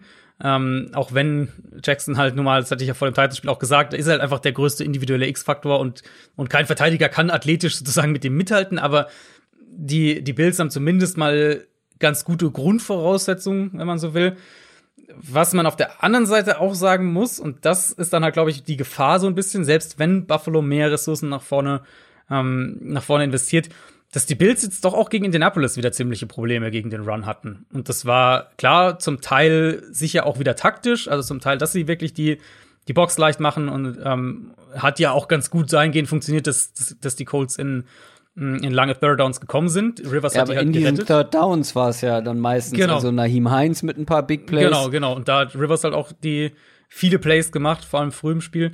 Ähm, was mir gegen die Colts mehrfach aufgefallen ist, ähm, ist, dass sie eben vor allem aus diesen, aus diesen Single High Looks dann nach dem Snap noch einen Spieler irgendwie in die Box gezogen haben. Also das ist keine, dass sozusagen keine Acht-Mann-Box war vor dem Snap, aber dann von irgendwo noch einer kam in die Box rein trotzdem den Run halt oft nicht stoppen konnten oder auch mal von einem Endaround erwischt wurden. Irgendwie sowas, also so ein Jet Sweep von Marquise Brown oder Devin Duvernay oder sowas für ein Big Play. Sowas in der Richtung könnte ich mir schon vorstellen. Und Baltimore's Offensive Line spielt auch einfach besser. Sprich, ich denke auch, dass diese zwar verbesserte, aber immer noch anfällige Bills Defensive Line ähm, da durchaus auch Probleme kriegen kann. Mm, wollen wir auf die andere Seite schon gehen. Mhm. Ähm, weil da wird es auch ganz spannend, denn da erwartet die Ravens was komplett anderes als letzte Woche. Die Bills Passing Offense vor allem. Ich habe es gerade schon angesprochen, das ist eine der besten der ganzen Liga in den letzten Wochen gewesen mit Josh Allen, der wirklich auf einem sehr, sehr hohen Niveau spielt. Und man trifft jetzt auf eine insgesamt sehr gute Defense von den Ravens, die auf den ersten Blick eigentlich keine großen Schwachstellen hat. Und das letzte Aufeinandertreffen, ich glaube, das war 2019, so Mitte der Saison, da haben sie es gegen Josh Allen, klar, der hat sich nochmal weiterentwickelt und so weiter, aber da haben sie ihn ganz gut und diese ganze Passing Offense ganz gut limitiert. Da war auch ein Stefan Dix noch nicht mit dabei, aber 146 Yards bei 46 Dropbacks. Das ist schon bemerkenswert. ja. Also, ich glaube, er hatte einen Schnitt, kann ich jetzt nicht im Kopf ausrechnen, aber 3, irgendwas mhm. äh, Yards pro Versuch. Das ist natürlich sehr, sehr wenig. Also auf den ersten Blick, wie gesagt, keine großen Schwachstellen. Für den zweiten Blick bist du derjenige, der den liefern muss. Wo können die Bills denn den Ravens wehtun? Weil ich habe es ja eben schon gesagt. Josh Allen hat einen Schritt nach vorne gemacht im Vergleich zu letztem Jahr. Man hat Stefan Dix als absoluten Gamechanger mit mhm. dazu bekommen, als X-Faktor. Wo können die Bills den Ravens wehtun? Was müssen sie machen? Ich glaube genau in diesen 1 gegen 1 Matchups. Baltimore hat gegen die Titans einen super Gameplan defensiv, das muss man schon einfach sagen. Sie haben die Box aggressiv gespielt, ohne aber halt jetzt sozusagen blindlings in die Box zu rennen. Zu einem gewissen Grad konnten sie dann auch darauf vertrauen, ähm, und die Titans haben ihnen recht gegeben, dass Tennessee halt trotzdem beim Run-Game bleibt, auch wenn es nicht funktioniert. Und die Ravens haben dann viel Single-High-Man-Coverage gespielt, haben ähm, Tennessee möglichst wenig eben vertikal auch gegeben, haben auch diese tiefen Crosser daraus limitiert. Und ich meine, also der, Gameplan von den Titans fand ich dann echt frustrierend. Ich habe auch am Montag bei Spox ein bisschen ja. ausführlicher drüber geschrieben. Aber das wird halt in dieser Woche. Der berühmte Plan B, ne? Ja, der wäre nett gewesen. Ähm, es wird diese Woche deutlich schwieriger, weil also Punkt eins gegen die Bills die Box zuzustellen, ist halt keine Taktik, weil dann laufen die den Ball einfach nicht. Das haben wir diese Woche, diese Saison auch schon in einigen Spielen gesehen, dass sie dann einfach gar nicht den Ball laufen, wenn du dir halt, wenn du dich darauf fokussierst. Und Punkt zwei ist für mich immer noch, die Ravens kommen mehr als jede andere Defense über Man-Coverage, 1 gegen 1 Matchups und dann auch viel Blitzing. Ravens haben in der Regular Season mit, mit Abstand am Ende die, die höchste Blitzquote gehabt von 44 Prozent. Das ist natürlich enorm hoch. Und ähm, gegen die Titans waren sie auch wieder bei 40 Prozent. Also das ist schon nach wie vor ihre DNA was die Bills aber eben auch vielleicht neben der individuellen Qualität, die sie natürlich haben, was sie daneben auch extrem gut machen, ähm, ist, dass sie Defenses in die Breite ziehen, wenn sie das wollen. Und das macht es natürlich viel schwieriger, über Disguise Blitzes, Disguise Rusher irgendwie in der Richtung zu kommen, was Baltimore ja so gerne macht. Also die Ravens stellen ja gerne sieben oder acht in die Box und bringen dann vier von der einen Seite und nur einen auf der anderen Seite oder irgendwas. Also Leute aus allen Richtungen lassen Defensive Liner in Edge-Verteidiger in Coverage droppen, den du nicht erwartet hast und so weiter. Und das ist natürlich viel schwieriger, wenn die, wenn die Offense five wide geht, das Feld in die Breite zieht. Weil klar, dann kannst du immer noch, sagen wir mal, sechs in die Pocket stellen. Ähm, aber vom Grundsatz her kann die Offense natürlich viel mehr die Formation diktieren als die Defense je nachdem, wie sie sich eben aufstellt. Und das wird, glaube ich, Baltimore schon einschränken in dem, was sie in puncto Blitz und, und Pressure Designs machen können. Gerade jetzt auch im, im direkten Vergleich zum Titans-Spiel. Und dann wird es, denke ich, schwieriger für die Ravens, ähm, für die Ravens einen Zugriff auf Josh Allen zu kriegen. Und wenn du das nicht schaffst, dann muss man halt sagen, haben wir jetzt auch gegen die Colts wieder gesehen, dann ähm, zerlegen mit die dich halt Zugriff auch meinst du, mit Zugriff meinst du unter Druck unter Druck setzen, genau, ja. Ja, weil äh, Zugriff bekommen ist eigentlich ein gutes Stichwort. Ich habe mal geschaut, also Josh Allen ist natürlich auch ein Faktor, nicht nur als Passer, sondern er hat auch eine gewisse Athletik, Ja, Mobilität. Ja. Und die Ravens haben dieses Jahr tatsächlich nur sehr selten gegen mobile Quarterbacks gespielt. Und wenn, ich zähle jetzt mal einen Patrick Mahomes mit dazu, Deshaun Watson natürlich, haben sie es ganz gut verteidigt. Im letzten Aufeinandertreffen, was ich schon angesprochen habe, ähm, war Josh Allen als Runner kein Faktor. Neun Mhm. Yards. Quasi nicht der Rede wert. Die letzten Wochen haben sie aber Josh Allen ja auch vermehrt eben in der Hinsicht eingesetzt. Beziehungsweise war er auch als Scrambler effektiv. Letzte Woche 54 Yards, drei First Downs, ein Touchdown erlaufen gegen die Colts. Ist das was, was wir gegen die Ravens sehen könnten, ähm, wenn seine Optionen vielleicht nicht da sind, dass er dann eben auch als Runner eine gewisse wichtige Rolle einnehmen kann? ähm, ja, aber ich glaube halt eher wirklich, so wie du es gerade gesagt hast, als Scrambler, nicht unbedingt im Ja, Design genau, nicht Run-Game. als Design. Mhm. Genau, ähm, das könnte ich mir schon vorstellen. Passt ja auch im Prinzip zu dem, was ich gerade gesagt habe. Wenn du, wenn du die Box leicht machst und wir kommen ja gleich noch auf, auf die Matchups in der Secondary, ähm, da hat Baltimore natürlich auch eine enorme Qualität. Deswegen spielen sie es ja auch so und so haben sie das Team ja auch zusammengebaut.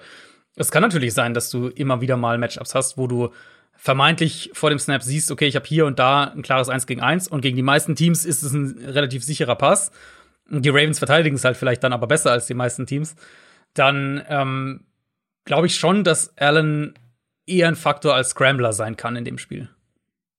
Was glaubst du denn, welche Matchups sind aus Bills Sicht am vielversprechendsten? Ja, das habe ich mich, habe ich mir vorher auch äh, Gedanken gemacht und ich, okay, also zum einen, klar, wenn du Allen unter Druck setzen kannst, dann sind da, kommen da die Fehler, sprich, das ist schon für die Ravens so der, äh, der eine Kern des Ganzen. Aber ich bin schon gespannt, wie sie die Matchups auch spielen wollen. Also gegen die Titans haben sie, haben sie anfangs einige Male Marlon Humphrey gegen AJ Brown gehabt und dann hat Brown ihn mehrfach gleich geschlagen. Dann haben sie auch mehr durchrotiert, ähm, die Ravens in ihren Matchups. Generell die Cornerbacks viel rumgeschoben. Humphrey auch viel zwischen Slot und Outside gewechselt. Äh, Chuck Clark ein paar Mal in den Slot gezogen. Meine Idee wäre von der, wenn du Man Coverage spielst, jetzt gegen die, gegen die Bills in dem Matchup, dass du Marlon Humphrey tatsächlich eher im Slot sogar lässt, damit du jemanden hast, der Cole Beasley eins gegen eins übernehmen kann. Und dann eher Peters plus Hilfe gegen Stephon Dix vielleicht aufstellst. Weil im gleichen Gedankengang würde ich halt auch sagen, Peters wird vermutlich Hilfe brauchen. Ähm, eins gegen eins gegen so einen guten Route Runner ist nicht unbedingt das ideale Matchup für Peters. Und da sehe ich schon die Gefahr, dass er mit seiner Art, mit seiner aggressiven Art, wie er eben spielt, dass er sich halt ein, zwei Mal ver verzockt in eine Route springen will und Dix ist plötzlich mit einem Double Move hinter ihm frei und du hast einen 30er Touchdown oder sowas. Ähm, aber du musst eben gleichzeitig auch Beasley im Slot covern können. Und da wiederum sehe ich kaum eine andere Wenn Option. Beasley spielen kann. Wenn er spielen kann, genau, aber er hat ja auch äh, letzte Woche, meine ich, gespielt, oder? Meine er hatte, Ja. 17 hat er und äh, letzte Ich Woche glaube, gespielt, ja. Ja, ja. Ähm, aber er war halt auch wieder er äh, ist- danach genau, angeschlagen ist und hat nicht- Dienstag nicht trainiert. Genau, ist nicht bei 100 Prozent auf jeden Fall. Ähm, aber da sehe ich halt keine andere Option als Humphrey, weil, also natürlich ist Dix die gefährlichste Waffe und so weiter in der Offense, müssen wir nicht drüber reden. Aber Beasley ist halt so diese konstante im Kurzpassspiel, der First Down äh, kreiert, der ganz oft so in Dritter und Fünf, insbesondere eben wieder gleiches Thema. Wir haben die Bills in so einer Spread-Formation, Dritter und Fünf und Cole Beasley läuft halt irgendeine Option Route über die Mitte und hat halt super viel Platz, weil es natürlich auch die Defense in die Breite gezogen hat. Das sieht man ganz oft bei den Bills und da will Josh Allen auch häufig hingehen. Und da darf halt dann nicht ähm, ein Patrick Queen oder ein Safety oder sowas stehen gegen Beasley, weil der hat da keine Chance. Ja, Ist es, oder sagen wir mal, wie wichtig ist, dass Zach Moss raus ist, verletzungsbedingt für den Rest der Saison, Mhm. Ja. wie lange die auch gehen mag. Äh, Singletary muss es jetzt aus dem Backfield richten, aber das Laufspiel der Bills ist eh nicht so gut und das können die Ravens auch ganz gut verteidigen, befürchte ich. Ja, ist, ähm, ist glaube ich, so eine Geschichte, das, was ich ganz am Anfang auch gesagt hatte, wenn die, wenn die Ravens, wenn die Bills merken, wir können den Ball eh nicht laufen, wir sind sowieso äh, hier irgendwie, äh, es funktioniert nicht und die Ravens verteidigen den Run gut, dann hat Buffalo, glaube ich, auch keine Bauchschmerzen damit, wenn sie den Ball halt nicht laufen. Ja, ich hab so ein bisschen Angst um die Bills, ähm, Mhm. weil ich habe sie ja als, als Conference Championship Team in meiner Bold Mhm, Prediction mhm, hoffe stimmt, natürlich, dass sie dass sie weiterkommen. Sie sind ja auch wirklich eins der formstärksten Teams in Absolut. den letzten Wochen zum richtigen Moment auf dem besten Niveau vermutlich und eben brutal gefährlich durch die Luft. Aber was mir gegen die Colts auch aufgefallen ist, grundsätzlich, sie sind schon abhängig von diesen Big Plays durch die Luft oder grundsätzlich den Big Plays. Ja. Und wenn die wegbleiben oder es zu wenige sind, fehlt, auch weil sie den Ball so schlecht laufen können, in den meisten Spielen zumindest, fehlt so ein bisschen die Baseline. Und Josh Allen ist auch nach wie vor, finde ich, der Typ, wo die Baseline deutlich höher als in den vergangenen Jahren, aber immer noch nicht wahnsinnig hoch ist. Und wenn dir dann eben diese Big Plays flöten gehen oder es wie gesagt einfach zu wenige sind, dann hast du, glaube ich, insgesamt viele ungünstige Matchups in diesem Aufeinandertreffen, weil wir haben es ja schon oft angesprochen, die Ravens sind in vielen Teilen echt gut besetzt Mhm. und können da auch wehtun. Und dann, ja, ich werde trotzdem auf die Bills tippen, weil ich glaube, dass sie am Ende vielleicht für die Ravens ein zu hohes Tempo gehen können. Wenn man versteht, was ich meine. Also Ja, sie können halt durch ja. ihre Big Mhm. Plays auch dann schnell aufholen oder davonlaufen. Ich glaube, da kommen die Ravens dann nicht hinterher, aber je nachdem, auch hier, was du im, im Spiel eben schon angesprochen hast, die, die Dynamik des Spiels, also wie es sich entwickelt, da, da kann natürlich extrem viel von abhängig sein. Wie nervös wird vielleicht dann doch Josh Allen noch Das- mal wieder. Letzte Woche war er echt sagen, ja. gefestigt, ne? Aber Genau, ja, das wollte ich ist immer noch ein junger, unerfahrener Quarterback. Lamar Jackson aber auch. Ja, Also, ja. Das wollte ich gerade sagen, weil du auch die, das letzte Spiel nochmal angesprochen hattest, wegen hier ähm, Abhängigkeit auch von Big Plays und so weiter ähm, bei, bei Buffalo. Ich fand auch, dass die letzte Woche ein bisschen nervös gewirkt haben gegen die Colts. Und auch gerade früh im Spiel doch Mhm. einige, also auch in Punkt, nicht nur Josh Allen, ich, also Josh Allen hat sogar ziemlich gut gespielt, aber ähm, das, das Playcalling auch relativ, für ihre Verhältnisse relativ konservativ und, und auf vermeintliche Sicherheit bedacht war. Vielleicht sehen wir jetzt halt auch so ein Bills-Team, das jetzt dieses erste Playoff-Spiel gewonnen hat. Ähm, jetzt so fällt so dieser erste Brocken runter und wir sehen auch wieder von der von der Offense ein bisschen anderen Auftritt. Könnte ich mir schon auch vorstellen, nicht, dass es jetzt äh, nicht, dass ich zu psychologisch werden will, aber ich könnte mir schon vorstellen, dass das auch was war, was da so im Hinterkopf war. Jetzt dieses eine Playoff-Spiel, das wollen wir jetzt zu Hause nicht verkacken und dann jetzt äh, feuerfrei im zweiten. aber bist du bei den Bills eher oder bei den Ravens? Also ich glaube, es ist echt ein extrem offenes Spiel, was sehr Ja. vom, Ja, vom, vom, vom, ja, vom Spielverlauf auch dann ab Kann, kann, kann gut sein. wird. Ja, kann total gut sein. Mein Gefühl im Endeffekt sind die Bills, weil ich glaube, dass wir, dass wir generell, also mich inklusive, dass generell der Eindruck von den Bills nach dem Colts-Spiel schlechter ist, als er sein sollte, und der Eindruck von den Ravens nach dem Titans-Spiel besser ist, als er sein sollte. Ja, letztendlich bleibe ich auch bei den Bills, weil ich eben daran glaube, dass wir diese Big Plays sehen werden, dass wir nach wie vor eine gute Passing Offense der Bills sehen werden und dass das Mhm. dann am Ende zu viel ist für die für die Ravens, um das Ja. mitzuhalten. Ich traue halt der Offense immer noch nicht so richtig. Und das, also der Ravens Offense. Und das sage ich im, mit der Idee im Hinterkopf, dass es ein Spiel sein kann, wo Baltimore wirklich Richtung 300 Rushing Yards geht. Das wird mich nicht komplett schocken, wenn die Richtung 300 Rushing Yards gehen in dem Spiel. Ähm, aber ich weiß halt nicht, ob das reicht, um dann das Spiel zu gewinnen. Weil ich halt nicht weiß, ob sie viel mehr als äh, 150 Passing Yards oder so haben. Ich würde trotzdem äh, zum Sonntag übergehen Mhm. und äh, mal zuallererst auf das Spiel schauen, was du dann auch bei The Zone kommentieren wirst, mitkommentieren wirst. Und zwar das zwischen den Kansas City Chiefs und den Cleveland Browns. Sonntag, 21.05 Uhr. Die Browns haben die Steelers geschockt. Das war wirklich die größte Überraschung eigentlich aus dem Wildcard, Super Wildcard Weekend. das war der erste Playoff-Sieg seit 1994. Da war ich zu dem Zeitpunkt höchstwahrscheinlich drei Jahre alt. die Chiefs kommen wie die Packers auch aus ihrer Bye Week. Und ja, noch mal kurz zu den Browns. Also das war wirklich eine Performance. Da lief alles zusammen und das ohne einige Spieler, die wegen ähm, Corona nicht mit dabei sein konnten, ohne den Head Coach, Mhm. ohne weitere Coaches. Ich finde es einfach großartig. Ähm, nicht nur, weil ich ja ein kleiner Browns-Verfechter bin, Ähm, wir erinnern uns an meine Bold Prediction, äh, meine Super Bowl Prediction letztes Jahr. Vielleicht war ich ein Jahr zu früh. Wo, wo ist, der, wo ist der Drop, Christoph? Wo ist der Drop? Ja,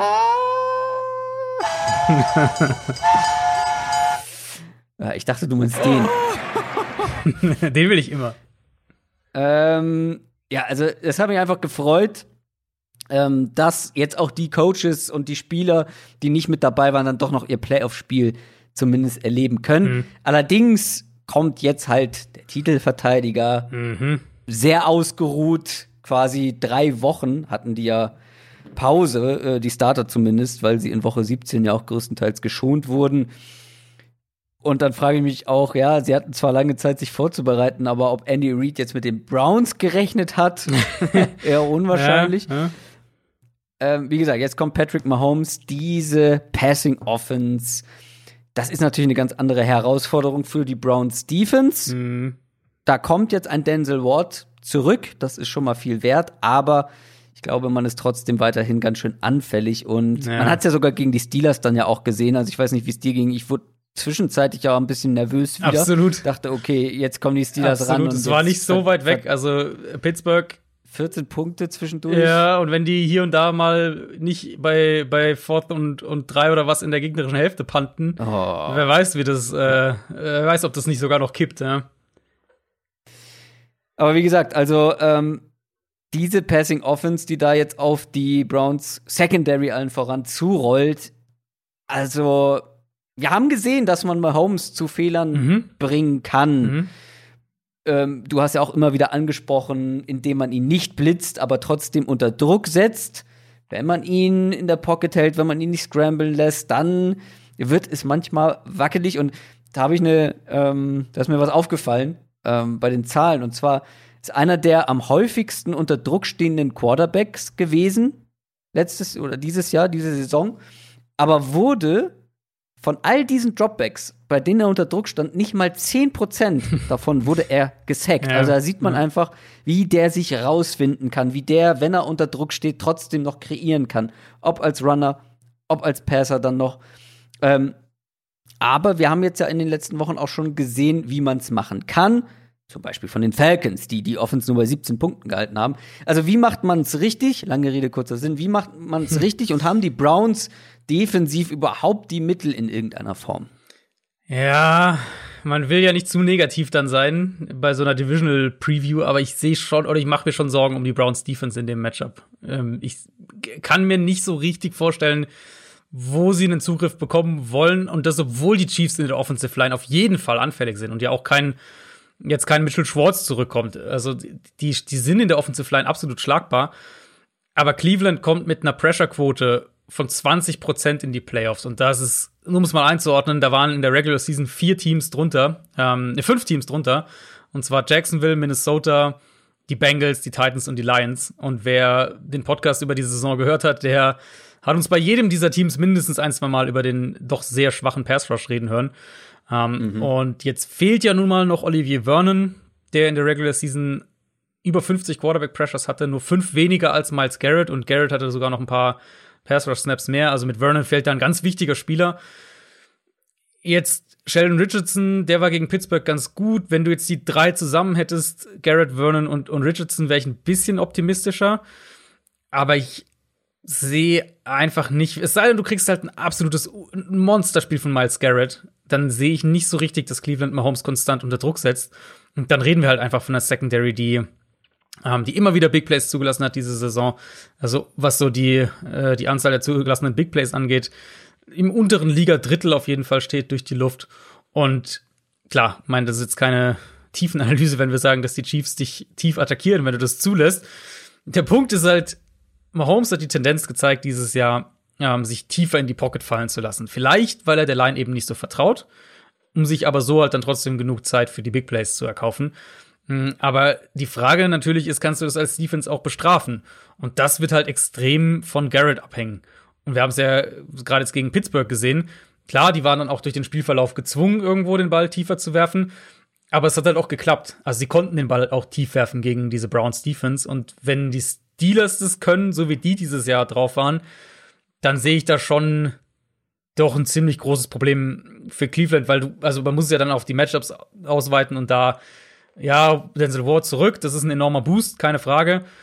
Aber dann reden wir immer noch davon, dass der halt primär einen Outside-Receiver wegnimmt und das tut Kansas City gar nicht so arg weh, weil die, die, Browns haben halt keine Spieler, die, ähm, die im Slot gegen Terry Hill funktionieren. Die haben, und, und auch Ward ist kein Cornerback, der, der in den Slot wandert. Sie haben, glaube ich, keinen Spieler, der wirklich mit Travis Kelsey gut zurechtkommt. Und ähm, mhm. ja, also die Safeties und Linebacker generell für die Browns in Coverage sind halt nicht mehr als Durchschnitt. Und das sehe ich halt hier als enormes Problem. Und selbst dann die andere Schwachstelle, also wir haben ja Offensive Line, Mahomes, der sich dann auch selbst mal unter Druck setzt, ein bisschen. Ein anderes Problem für Kansas City war, beziehungsweise ist ja, dass sie Probleme damit haben, den Ball zu laufen, gerade wenn es so Richtung Red Zone geht, feldenger wird und so weiter. Ähm, aber die Browns haben halt auch eine der anfälligeren Run-Defenses in der NFL. Insofern könnte ich mir schon vorstellen, dass es sehr, sehr schwer wird für Cleveland, da die Offense zu stoppen. Ja, äh, ähnliche Problematiken sehe ich aus Browns Sicht auch. Du hast ja jetzt eigentlich schon alle Matchups, die man da thematisieren kann, abgehakt? Gibt es noch irgendwas, was du da oder wo du noch genauer drauf eingehen willst? Ich meine, was müssen wir zur Chiefs Offense noch groß erzählen? Eben, ja. Ich glaube, auch zur Chiefs Offense muss man gar nicht so viel sagen. Also, dass die, dass die super darin sind, Kelsey zu isolieren und Matchups dem zu geben und mhm. mit Hill aus dem Slot vertikal zu gehen. Ähm, ja, das ist, ist das so? Es ist keine, keine neue Erkenntnis. Und dann sehe ich, also ich sehe halt Cleveland, gut, fairerweise muss ich auch sagen, ich habe das vor dem letzten Spiel auch gesagt, dass, dass äh, Pittsburgh für Cleveland das mieseste Matchup ist, da eher auf der anderen Seite des Balls. Also gut, da lief aber auch wirklich ja alles richtig. Äh, in die Browns Richtung, richtig, ne? also ja. von, vom ersten Snap an. Ja, tatsächlich vom ersten Snap an. Ähm, deswegen kann ich das ja hier auch ganz entspannt sagen und Browns-Fans äh, sagen vielleicht dann einfach, das hat er ja letzte Woche auch gesagt und hat auch gepasst. Aber zumindest in dem Fall, was eben Browns Defense gegen Chiefs Offense angeht, eine, eine Defense, die halt konstant Probleme damit hat, was die Big Plays im Passspiel angeht, gegen diese Chiefs Offense ist halt, ja, das wird schwierig, das wird sehr, sehr schwierig. Dann lass uns ein bisschen positiver werden aus ja. Browns Sicht, weil wenn sie nicht komplett aufgefressen werden von dieser Chiefs Offense, mhm. wenn sie irgendwie Fehler, Turnover erzwingen können, vielleicht sogar wieder Big Plays von dieser Defense bekommen, wie ja gegen die Steelers, ähm, dann bin ich wirklich sehr gespannt darauf, was der Chiefs Defense wiederum gegen diese Browns Offense ja. einfällt, ja. weil das sind, glaube ich, wiederum ganz gute Matchups für die Browns. Das Laufspiel, klar, sowieso mhm. hinter dieser Line ähm, mit diesen zwei Running Backs, mit Nick Chubb und Kareem Hunt, die beide auf ihre Art und Weise enorm Value ja auch für diese ganze Offense haben, aber auch Baker Mayfield, viele kluge Entscheidungen in den letzten Wochen, einige First Downs ja auch am Boden erlaufen mhm. in den letzten Spielen. Und die Chiefs Defense ist nach wie vor ja, durchschnittlich. Und vor allem bin ich auf die Chiefs Run Defense ja. gespannt. Die ist etwas anfällig und ja das ist wirklich ein Matchup. Klar, kann man immer sagen, wie viel bringt dir das? Erstens gegen diese Chiefs und zweitens dann über ein ganzes Spiel, wenn du wirklich den Ball konstant gut laufen kannst. Aber ich glaube, das werden sie zumindest können. Ja, das denke ich auch. Ich glaube auch, dass das Spiel Richtung Shootout gehen wird. Ist auch, äh, ist auch bei den Buchmachern das klar höchste Over-Under. 57 Punkte für das Spiel. Das ist schon mhm. recht deutlich, dass das Las Vegas auch so sieht. Und da würde ich auch mitgehen. Ich glaube, dass das High-Scoring werden sollte. Ja, also Kansas City gegen den Run ist teilweise schon ein bisschen abenteuerlich, muss man, muss man schon so sagen. Und da, da sehe ich auch relativ wenige Lichtblicke. Also, wo ich jetzt sage, okay, vielleicht hat Miles Garrett ein Monsterspiel und dann hat, haben die Browns doch einen Pass Rush gegen Mahomes. Das sehe ich bei den Chiefs nicht wirklich gegen den Run, weil die eigentlich durch die Bank weg ziemlich wackelig waren. Äh, auch mhm. relativ wenig, relativ wenig Floor dementsprechend haben. Sowohl jetzt Defensive Line als auch Linebacker, als auch Safeties, alle jetzt oder fast alle gegen den Run nicht sonderlich gut sind. Und dann eben auf der anderen Seite die Browns, das ist die O-Line schon angesprochen, die jetzt ja eben auch noch Betonio zurückbekommt. Die sollten diese Line of Scrimmage, gerade im, im Run-Game, sollten sie die Line of Scrimmage komplett dominieren. Und die Frage ist dann nun mal, reicht es, um mit Kansas City mitzuhalten? Wenn du eine Defense hast, die wahrscheinlich recht viel zulassen wird in dem Matchup, musst du wahrscheinlich mehr machen, als den Ball zu laufen. Klar, es ist schon mal gut, wenn du den Ball konstant sehr gut laufen kannst. Und ich denke, das werden die Browns hier können. Ich glaube aber auch, Cleveland kann auch mehr machen. Also ich sehe schon, einerseits sehe ich schon die Gefahr, dass Kansas City Baker Mayfield vielleicht zu ein, zwei Fehlern bringt, weil es ja auch eine Defense ist, die gerne nach dem Snap nochmal rotiert, umstellt. Das kann ich mir schon vorstellen. Aber ich denke eben nicht, dass er jetzt hier irgendwie total untergeht. Und das war auch gegen Pittsburgh echt gut im, im Dropback-Passing-Game. Also wenn wir auch von, von, von Play-Action und so mal weggehen, hat, der, hat Mayfield mhm. echt gut gespielt. Wenn die Browns eben on schedule bleiben, also den Ball laufen, kurze Second Downs immer haben oder, oder meistens haben, ihr Play-Action-Passspiel aufziehen, dann minimierst du natürlich auch schon mal das Risiko dahingehend, dass, dass mögliche Fehler von Baker Mayfield kommen. Und er spielt ja nun mal selbst einfach besser und stabiler als jetzt noch vor sechs, ja. sieben, acht Wochen. Deswegen, ich glaube, das wird ein Shootout. Und die Frage ist für mich tatsächlich einfach, können die Browns mitgehen? Also, wenn die Chiefs genau. Richtung 35 gehen, können die Browns das auch. Und wenn die Chiefs Richtung 40 gehen, können die Browns das auch, weil das werden sie halt schon brauchen. Und Worst-Case-Szenario natürlich für, für, für Cleveland irgendwie, sie liegen früh hinten und auf einmal hast du dauernd Druck auf der Offense und musst, musst irgendwie ja. gefühlt bei jedem Drive was ja. machen. Das Gute ist ja, dass die Chiefs jetzt schon, ja, eigentlich ja schon in der letzten Saison damit angefangen ja, haben, langsam, schwermütig in Spiele das reinzukommen stimmt, und vor allem dann zu Beginn des Spiels so ein bisschen, ja, einfach schleppend reinzukommen. Mhm. Und das könnten die Browns halt eben ausnutzen. Ne? Also ich, ich glaube, dass die Chiefs, wie gesagt, äh, defensiv halt Probleme bekommen werden. Aber wie gesagt, selbst gegen die Steelers wurde es ja dann nach einer großen Führung der Browns noch mal zwischenzeitlich ja. wieder spannend. Ja. Es wird eng, weil die Defense einfach dir keine Dominanz bieten kann mhm. und gerade gegen die Chiefs natürlich nicht. Aber wie gesagt, die Chiefs mit den mit dem Start in Spiele, vielleicht unterschätzen sie dann auch manchen den ein oder anderen Gegner ein bisschen. Äh, wer weiß, aber selbst wenn du aus Browns Sicht wie gegen die Steelers einen absoluten Traumstart hinlegst, ja. selbst wenn du irgendwann im Spiel eine größere Führung hast, da fehlt mir dann halt diese Fantasie und den Browns dann wahrscheinlich die Defense, das dann nach Hause das, zu schaukeln. Ja, gegen ne? Kansas City eben. Das haben wir halt, den, ja. den, Film haben wir schon zu oft gesehen, dass äh, Kansas City dann. Frag mal die Texans äh, letztes Jahr. Äh, in, war es die Divisional Round? Ja. Ich glaube schon. Ja, ja also. Divisional Round, genau. Ja, absolut. Also die Frage, die ich mir wirklich stelle, ist, wie, und das wird, wird man wahrscheinlich schon recht früh im Spiel sehen, wie aggressiv Kansas City defensiv auf den Run geht. Also ob sie sagen, wir lassen hier uns nicht über den Haufen rennen und legen das Spiel in Mayfields Hände. Und wenn der uns durch die Luft regelmäßig schlägt, dann ja, gehen wir mit unserer Offense mit. Also ob sie es so Aber das ist wollen. ja kein Ding der Unmöglichkeit mittlerweile, weil ich weiß noch, wie ich das vor ein paar Wochen mal gesagt habe. Ja, lass Baker Mayfield äh, uns durch die Luft schlagen. Und dann hat er das halt in dem Spiel gemacht. Ich weiß jetzt nicht mehr gegen welchen Gegner ja, ja, es war. Absolut, aber nee, absolut. Also das ist nicht mehr diese, äh, das ist nicht mehr diese logische Schlussfolgerung. Du spielst gegen die Browns, ja. also versuchst du das Spiel möglichst in, in Mayfields Hände zu legen. Auf keinen Fall. Aber ich frage mich eben, ob, ob das Kansas City's Gameplan eher sein wird, weil sie sagen, wenn Chubb und Hunt konstant für sechs Yards laufen, dann, dann stoppen wir die wahrscheinlich nur recht selten. Aber wenn Mayfield permanent werfen muss, dann haben wir vielleicht eher eine Chance, dass Fehler passieren. Also vielleicht ist so rum dann die Denkweise, auch wenn du natürlich mehr zulässt, wenn, äh, also in der Theorie mehr zulässt, wenn der Gegner mehr den Ball wirft, als wenn er den Ball mehr läuft, solange er ihn gut wirft, natürlich. Ja, du musst halt, also die einzige Chance, die ich aus Browns Sicht sehe, ähm, ich glaube, ja, so ein guter Start wäre schon mal hilfreich, ja, dann halt eben sie, ja. irgendwie Big Plays durch die Defense bekommen, irgendwie kurze Felder wie gegen die Steelers zu bekommen und dann halt vorlegen und dann ja, dann ähm, das Ganze auch zu einem zu einem Shootout zu bringen. Du musst halt jeden Drive scoren. Also Punkt. Du musst im Prinzip ja. jeden Drive scoren und und äh, dementsprechend auch das Spiel angehen, was zum Beispiel Fourth Down Entscheidungen angeht. Also Fourth Down Entscheidungen müssen so aggressiv, wie sie es irgendwie mit sich vereinbaren können, müssen von Anfang an in dem Spiel gespielt werden, weil du darfst keine Drives verschwenden gegen Kansas City. Nee. Ich würde schon zum letzten Spiel kommen. Mhm. Das Beste kommt zum Schluss. New Orleans Saints gegen Tampa Bay Buccaneers in der Nacht auf Montag um 0.40 Uhr. Tom Brady gegen Drew Brees. Das ist, glaube ich, die Storyline überhaupt. Absolut. Der Altherren Bowl ähm, dieses Jahr. Grundsätzlich einfach zwei der besten Spieler, die diesen Sport je betrieben haben.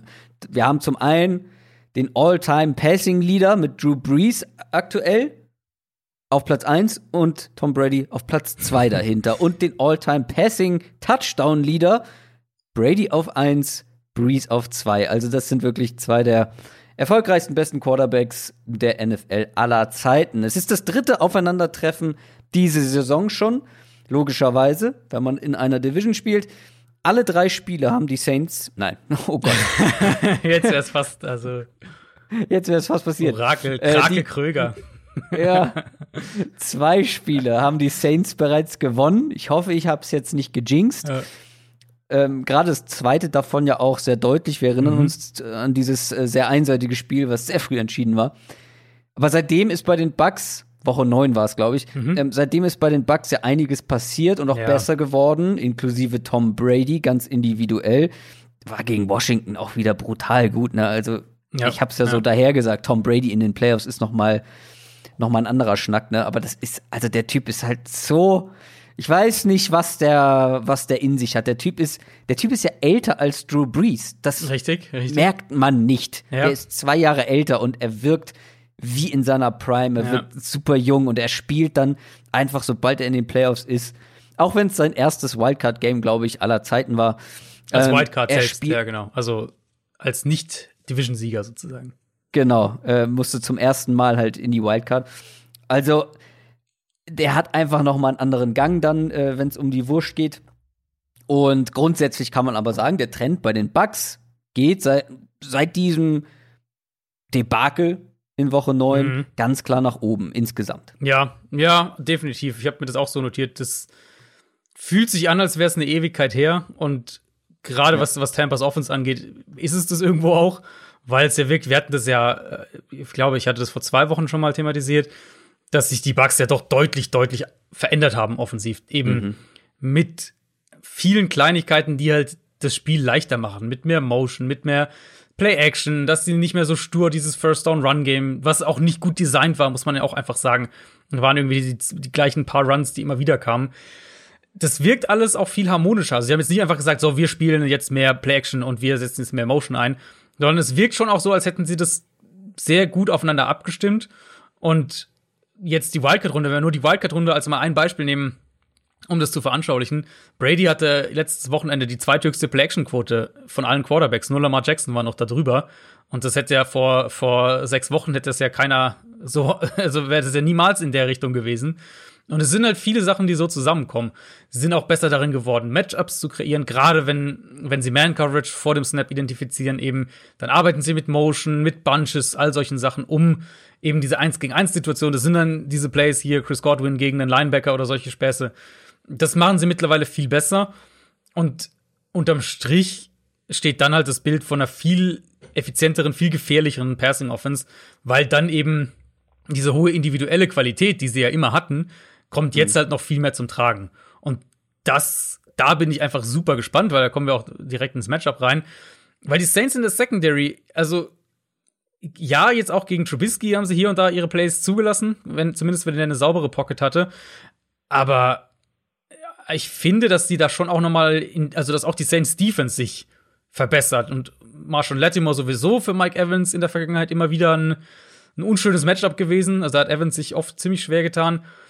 Jenkins, äh, Janoris Jenkins als Nummer zwei gegen dann Brown Godwin, das ist ein spannendes Matchup und, und vielleicht, mhm. ja, kann auch, also Jenkins ist halt einer, der das auch für sich entscheiden kann, tatsächlich, traue ich ihm zu, wenn er einen richtig guten Tag hat und am ehesten wahrscheinlich das individuelle Mismatch dann tatsächlich im Slot, wo du, wo du mhm. John C. Gardner Johnson hast bei den Saints und der, vor allem wenn es gegen Godwin geht, sollte der doch ziemliche Probleme eins gegen eins bekommen. Und Godwin, naja. der hat ja einiges, ja. Äh, der hat ja einiges gut zu machen.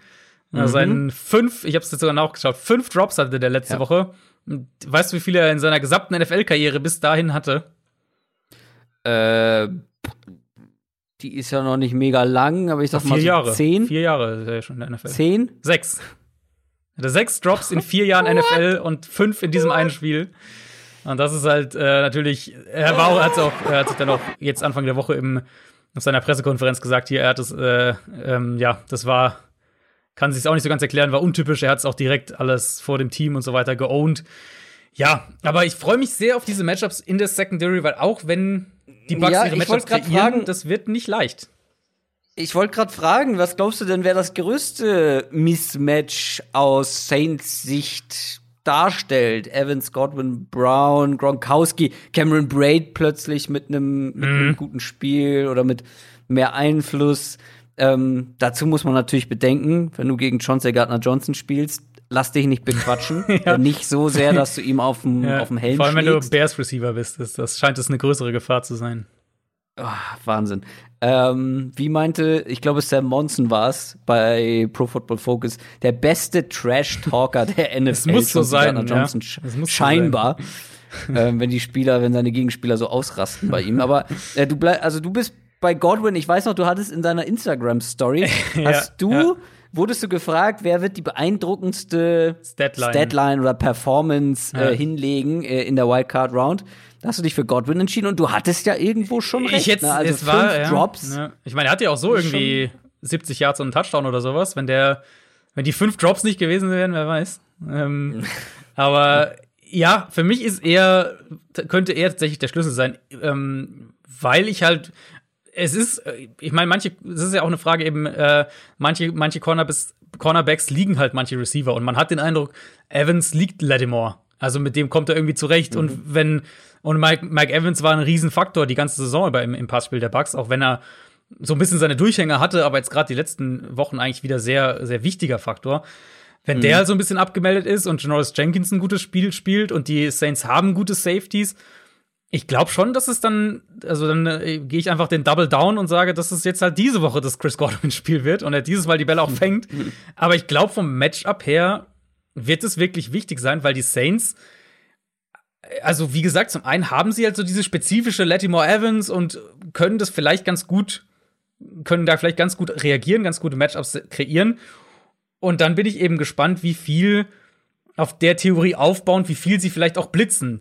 In dem Woche 9 Spiel haben sie Brady nicht viel geblitzt, aber wenn sie ihn geblitzt haben, war es meistens gut.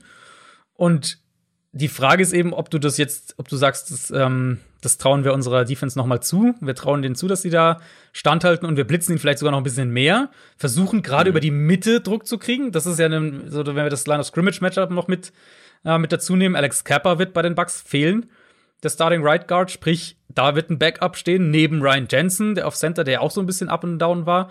Die Saints bekommen wahrscheinlich Trey Hendrickson zurück, der jetzt gegen Chicago gefehlt hat. Also, ich könnte mir schon vorstellen, dass die Saints Brady unter Druck setzen und dann ist es halt vielleicht auch eine andere Rechnung, weil ich hatte das ja vor dem, vor dem äh, Washington-Spiel, ähm, hatte ich ja mal die Zahlen gesagt, wie wenig Brady unter Druck stand die letzten fünf Wochen oder vier Wochen.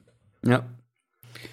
Ja, das war ja, ähm, das war ja gegen Washington zum, ja, es war kein spielentscheidender Faktor. Letztendlich haben sie es ja auch gewonnen, aber da wurde er, ich glaube, dreimal gesackt. Mhm. Und ähm, die Saints haben ja schon gezeigt, dass sie defensiv das Ja, genau. Potenzial haben, Genau. Brady zu zermürben und auch unter Druck zu setzen. ne? Ja, ja, also das wird. Ich bin sehr gespannt. Das, hat, das Spiel hat ein recht hohes Over-Under auch, 52. Ich glaube, das wird nicht so high scoring, wie man vielleicht im ersten Moment denkt. Ah. Lass uns noch mal wie, lass uns auf die andere Seite schauen, ähm, bevor wir über die Gesamtstruktur des Spiels sprechen oder was da passieren könnte. Die Bucks haben ja eigentlich eine ganz gute Defense, aber beide Male in diesen beiden Duellen gegen die Saints hatten sie Probleme mit der Saints Offense auf unterschiedliche Art und Weise, aber vor allem im zweiten Spiel ähm, war es dann schon auffällig. Beide Male konnte man, wie eigentlich immer bei den Bucks, den Run ganz gut verteidigen. Alvin Kamara am Boden in Schach halten, aber dafür hatten sie viele Antworten dann im Passing Game, die Saints jetzt. Und wenn ich, wie gesagt, bei den Bucks immer das Thema dieser Aggressivität, viel Blitzing. Und das Ding mit Drew Brees und dem Blitz ist, also kaum einer ist besser gegen den Blitz als Drew Brees. Dann hat er auch noch sehr oft den Ball verteilt, äh, gerade in diesem Woche 9 Spiel. Also, ich habe es mal rausgeschrieben, er hatte zwölf verschiedene Receiver in diesem einen Spiel. So viele verschiedene gab es bei den Saints danach nie wieder bis heute. Ähm, also, wie kannst du das aus Bucks Sicht besser machen, dass du eben nicht wieder dann so aufgefressen wirst gegen den Blitz? Ja. Ja, ich habe mir, ich fand es irgendwie, dass es mir gar nicht so, ich hatte es irgendwo im Hinterkopf wahrscheinlich, aber mir ist es nicht so bewusst gewesen. Aber wenn ich dann aufs Matchup geschaut habe, ich fand so vom Trend her, dass sich die Bucks Offense und die Saints Defense verbessert haben über die letzten Wochen und die Bucks Defense und die Saints Offense sich eher verschlechtert haben im Laufe der Saison. Mhm. Und ich meine, ich habe ja jetzt, ähm, ich habe ja das, das äh, Saints Bears Spiel eben kommentiert, wie jetzt jeder Hörer weiß, spätestens mit, mit dem, mit dem, mit dem Warte, äh, warte. Ja, oh, Können wir spielen? Ja, ja. ja. Mhm. ähm, und klar, also die, die Bears Offense und so weiter war dann zentrales Thema. Und wie macht Chicago weiter und so weiter und so fort. Da kam ja auch dann super wenig. Wissen wir jetzt auch seit heute, dass, dass äh, Matt Nagy offiziell auch im Amt bleibt, also es keine Entlassung geben wird. Aber wir kamen dann auch im Laufe des Spiels mehr und mehr so auf die, auf die Saints Offense zu sprechen. Und das ist bei mir eben echt jetzt auch hängen geblieben, wenn ich jetzt dann auf das Spiel vorausschaue. Klar, so die Stats am Ende sind okay, 21 Punkte, na gut. Aber New mhm. Orleans hatte lange echt Probleme, den Ball zu bewegen. Und wenn Chicago sich nicht so ja. häufig selbst im Weg stand wäre, dann, dann wäre das, ja. glaube ich, echt heikel geworden für die Saints. Die hatten Glück, sehr ja. viel Glück in der ersten Halbzeit. Total. Dass die Bears es einfach nicht gebacken bekommen haben. Und ja, dann regelmäßig auch. Klar, dieser eine Drop war natürlich das, das Hauptding, aber, ähm, aber, aber es war ja nicht nur das. Es waren ja, ähm, es waren ja auch permanent irgendwelche Strafen bei Fourth Down, bei Third Down, wo sie den Saints den Drive verlängert haben, solche Geschichten. Also das kam ja dann auch noch mit dazu. Und es war kein sonderlich gutes Spiel der Offensive Line. Breeze hat sogar noch einiges davon wettgemacht, weil er auch ein, zwei gute Plays hatte gegen Druck. Aber es war nicht die Dominanz, die wir da von den Saints gewohnt sind und äh, zumindest mal von den Tackles. Weil mhm. nämlich, und da kommen wir dann hier so ein bisschen ins Matchup, weil nämlich die Interior Offensive Line der Saints ist ja schon angreifbar. Sprich, da können wir dann dementsprechend so gesehen den Spieß auch ein bisschen umdrehen, zu dem, was wir auf der anderen Seite gerade gesagt haben. Ich bin gespannt, wie viel Tampa blitzt und wie sie blitzen. Meine Vermutung wäre, dass die Blitzer primär über die Mitte kommen werden, mit jetzt Devin White, der ja zurück ist, gegen eine anfällige Interior Offensive Line. Im letzten Spiel, in dem Woche 9 Spiel, haben sie Breeze sehr viel geblitzt. Und da mhm. war es relativ wirkungslos, muss man ehrlicherweise sagen. Es war aber auch recht wenig über, über Devin White und diese Linebacker-Blitzes über die Mitte, die haben jetzt in den letzten Wochen recht gut funktioniert für Tampa. Insofern auch eben vom Matchup her, wo willst du, wo willst du angreifen? Du willst Breeze über die Mitte unter Druck setzen, du willst Center angreifen, Guard angreifen, da wo sie anfällig sind. Glaube ich, oder vor allem die beiden Guards, insbesondere nicht, nicht so sehr Center, aber die beiden Guards.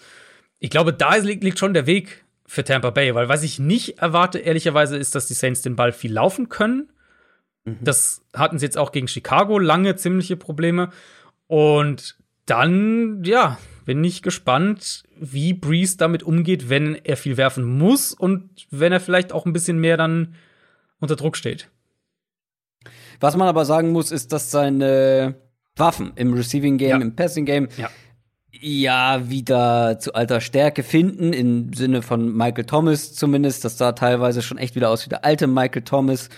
Deontay Harris ist eine neue Waffe geworden, gerade weil er mhm. eben nach dem Catch unglaublich stark ist, weil unglaublich schnell. War jetzt auch und vor super allem auch, wichtig gegen Chicago. Genau, und da habe ich mich gefragt, ist vielleicht auch wieder so eine Milchmädchenrechnung und zu einfach gedacht, aber wenn die Bugs tatsächlich viel blitzen sollten, dann gibt es automatisch mehr Räume dahinter. Und gerade Thomas und Deontay Harris und auch Elvin Kamara, den muss man mit dazu zählen, mhm. was die eben nach dem Catch machen können. Und wenn sie dann eben mehr Räume haben, kann das halt dann auch schon mal nach hinten losgehen. Und wir haben es auch schon gesehen. Ja, nee, absolut. Deswegen denke ich auch, dass Tampa ein bisschen das zurückschrauben wird. Ich glaube mhm. nicht, dass sie ihn so aggressiv blitzen werden wie, wie in dem Woche 9 Spiel. Ich glaube eher, dass wir sowas sehen, wo sie ihn vielleicht bei, ich sage jetzt einfach mal so grob über den Daumen gepeilt, bei einem Drittel der Dropbacks blitzen, so in der Richtung ungefähr eher nicht bei der Hälfte. Und dann die aber versuchen eher dann mit denen sozusagen Treffer zu landen, wenn man so will. Klar, das willst mit jedem mhm. Blitzen Treffer landen, logischerweise, aber dass sie da wirklich gezielt versuchen, offensichtliche Passing Downs, vielleicht auch von anhand der Formation irgendwas zu erahnen und dann halt Devin White über die Mitte schicken, zum Beispiel. Also, das ist, glaube ich, dann eher der Weg, als zu sagen, wir setzen jetzt Breeze permanent unter Druck und versuchen irgendwie mhm. den dauernd zu blitzen. Weil ja, dann öffnest du zu viele Wege für einfache Pässe und du willst ja, eigentlich willst du ja bei Breeze im Moment eher, dass er eben den schwierigen Ball, die, die 12 Yard Outroute treffen muss, um halt permanent irgendwie seinen Arm zu testen. Das ist ja eigentlich mittlerweile das, wo, was du eher von Breeze provozieren willst. Was man aber auch noch mal den Saints bzw. Drew Brees zugutehalten muss, ist natürlich, dass er äh, vor kurzem noch äh, zig gebrochene Rippen hatte. richtig, und, richtig, ja. Äh, vielleicht auch noch nicht ganz wieder bei 100 Prozent ist und dann auch vielleicht gegen Druck ein bisschen vorsichtiger ist, sagen wir mal. Ich hoffe, das wird ein spannendes Spiel, weil das ist wirklich ein absolutes Top-Duell, kann auch mhm. in beide Richtungen gehen. Also ich traue den Bucks absolut zu, hier zu gewinnen. Ja, ähm, total. Wir haben die Punkte angesprochen, gerade die Offense wie sie sich verbessert hat, Brady, wie gut er spielt, gerade wieder. Gleichzeitig haben die Saints auch die richtigen Mittel und Matchups in vielen Fällen, um den Bucks da so ein bisschen den Zahn zu ziehen. Saints sind knapper Favorit, aber wie gesagt, ich glaube, das, das Ding ist komplett offen. Mhm. Bei mir überwiegt natürlich äh, mein Tipp von vor der Saison. Ähm, und ich glaube auch, dass die Saints insgesamt das bessere Paket sind, das bessere Gesamtpaket und wie gesagt eben dann auch in vielen Bereichen ganz gute Matchups haben, aber wenn das die Bucks gewinnen, ich wäre nicht sonderlich überrascht. Ja, ich bin echt bei dem Spiel echt noch hin und her gerissen. Ich tendiere im Moment tatsächlich so ein bisschen zu Tampa. Ja, du, ich find's, find's nachvollziehbar.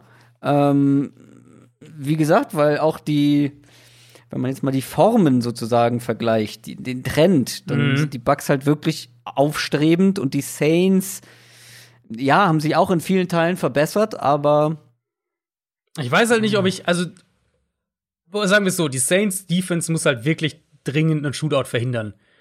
Weil einen Shootout ja. traue ich der ja. Saints Offense einfach nicht mehr so richtig zu. Deswegen nee, glaube ich eher, ja, also ich glaube halt, wenn die, ich glaube, wenn die Saints mehr als 24 machen müssen in dem Spiel, und ich weiß, wie deutlich das äh, wie deutlich das Woche 9 war, ach, ich glaube 38-3 war es, glaube ich, am Ende, gell? Also ähm, mhm. super, super hoch und auch High Scoring aus Saints Sicht. Aber ich glaube, die, die Teams haben sich halt doch deutlich verändert und ich sehe im Moment irgendwie die, die Bucks Offense einfach als klar gefährlicher an. Und dann ist halt die Frage, wie viel ja, die Saints Defense die stoppen können. Die Saints Defense ist gut, überhaupt keine Frage. Das waren die vier Divisional Round Duelle auf die wir geschaut haben. Ich finde es, was mir aufgefallen ist bei der Vorbereitung, ähm, was auch, ja, was auch die Qualität der diesjährigen Playoffs unterstreicht, jedes Team ist in irgendeinem Bereich absolute Ligaspitze und gehört so zu den hm. Top drei Teams in dem Bereich. Also, wir haben darüber gesprochen, die beste Passing Offense mit den Packers, aber auch die Bills mit ihrer starken Passing Offense. Äh, die Rams mit der Passing Defense und so weiter. Und selbst die Browns haben halt äh, zum Beispiel eins der besten Running Games ja. und vor allem eine, ja. wenn nicht die beste Offensive Line. Also mhm. jedes Team hat halt so einen Part, ähm, wo man wirklich zu den, zu den stärksten gehört. Die Saints mit ihrer Front, ähm, die Bucks mit ihren offensiven Waffen, mit ihren Receiving Waffen. Also, äh, das sind schon sehr qualitativ hochwertige Playoffs.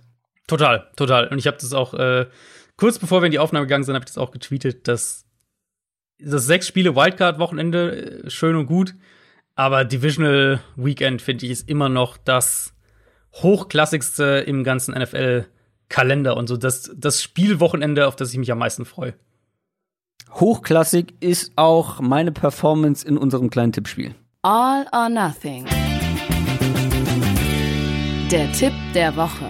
Denn da bin ich wieder in Führung gegangen. Ja, ja, ja. Ich habe ja die Rams getroffen. Hm. Du lagst daneben mit den Titans. Hm. Da bin ich ganz froh, dass du mir die weggenommen hast. Und Dominik von Football R hatte auf, ja gut, hatte auf die Bears gesetzt. Man ähm, weiß es nicht, warum. Ja, um es mit den Worten von Adrian Franke zu sagen. Oh. ähm, und jetzt kommen wir zu dieser Woche. Mhm. Ähm, ich lasse euch einfach mal wieder den Vortritt und entscheide mich dann wahrscheinlich spontan, weil es ist diese Woche nicht so ganz einfach. Äh, vielleicht muss ich auch was nehmen, was ihr nehmt. Ich könnte es natürlich vielleicht. jetzt auch einfach nach Hause schaukeln, das stimmt, ne? Ja. Das einfach immer das nehmen, was Dominik nimmt. Ja, das war. Ich wollte tatsächlich auch das nehmen, was Dominik nimmt. Ich habe mich dann jetzt umentschieden, nachdem ich seinen Tipp bekommen habe, weil er tippt auf die Buccaneers. auf die Buccaneers gegen die Saints ist für mich auch von den Teams, die jetzt nominell Außenseiter sind, also bei den Buchmachern Außenseiter sind, ist das für mich auch das Spiel, wo ich am ehesten glaube, Ja. dass sie es gewinnen. Ich habe meine Box-Tipps noch nicht komplett fertig gemacht. Das mache ich später auch noch oder morgen früh. Aber wenn ihr die Folge hört, sind sie wahrscheinlich sogar schon online. Dann werdet ihr es eh sehen. Aber ich, da bin ich noch am Hin und Her überlegen. Vom ersten, ich mache es immer oder oft so, dass ich mein erstes Bauchgefühl erstmal eintrage dann, äh, und es dann gegebenenfalls nochmal ändere. Aber mein erstes Bauchgefühl waren auch die Bugs in dem, in dem Matchup. Aber ist offen, klar. Ja. Ähm, Kann passieren. Was ist denn deine Alternative? Ja. Lass mich raten, die Ravens. Ja, genau, muss dann Baltimore sein, weil ich sehe halt schon. Weißt du, ich, mir wird die ganze Saison über vorgeworfen, ich nehme die, nehm die jetzt, leichten jetzt Dinger. kannst du, jetzt kannst du die, das Narrative ändern. Jetzt, jetzt ist deine Chance. Nimm die Browns, komm. Gehört es nein, dir. ich. Nein, nein, nein. Ich, nehm, ich weiß, wen ich nehme. Hm, die Rams. Richtig. Ja? Ich bin sehr gut mit den Rams gefahren letzte Woche. Ich hätte. Ähm, also das Ding ist, ich würde mir halt mit den Bucks, wo ich es absolut realistisch halte, und den Ravens, wo ich es absolut realistisch halte, komplett widersprechen, weil ich davon ausgehe, dass die Bills und die Saints ins, Mhm. in, ins Conference äh, Championship Game kommen. Browns wäre echt. Ja, wäre schön, aber ein bisschen zu vermessen. Und die Rams, wie gesagt, ich bin erstens sehr gut letzte Woche damit gefahren und zweitens kann diese Defense halt auch mal so richtig äh, die Aaron Rodgers Laune verhageln.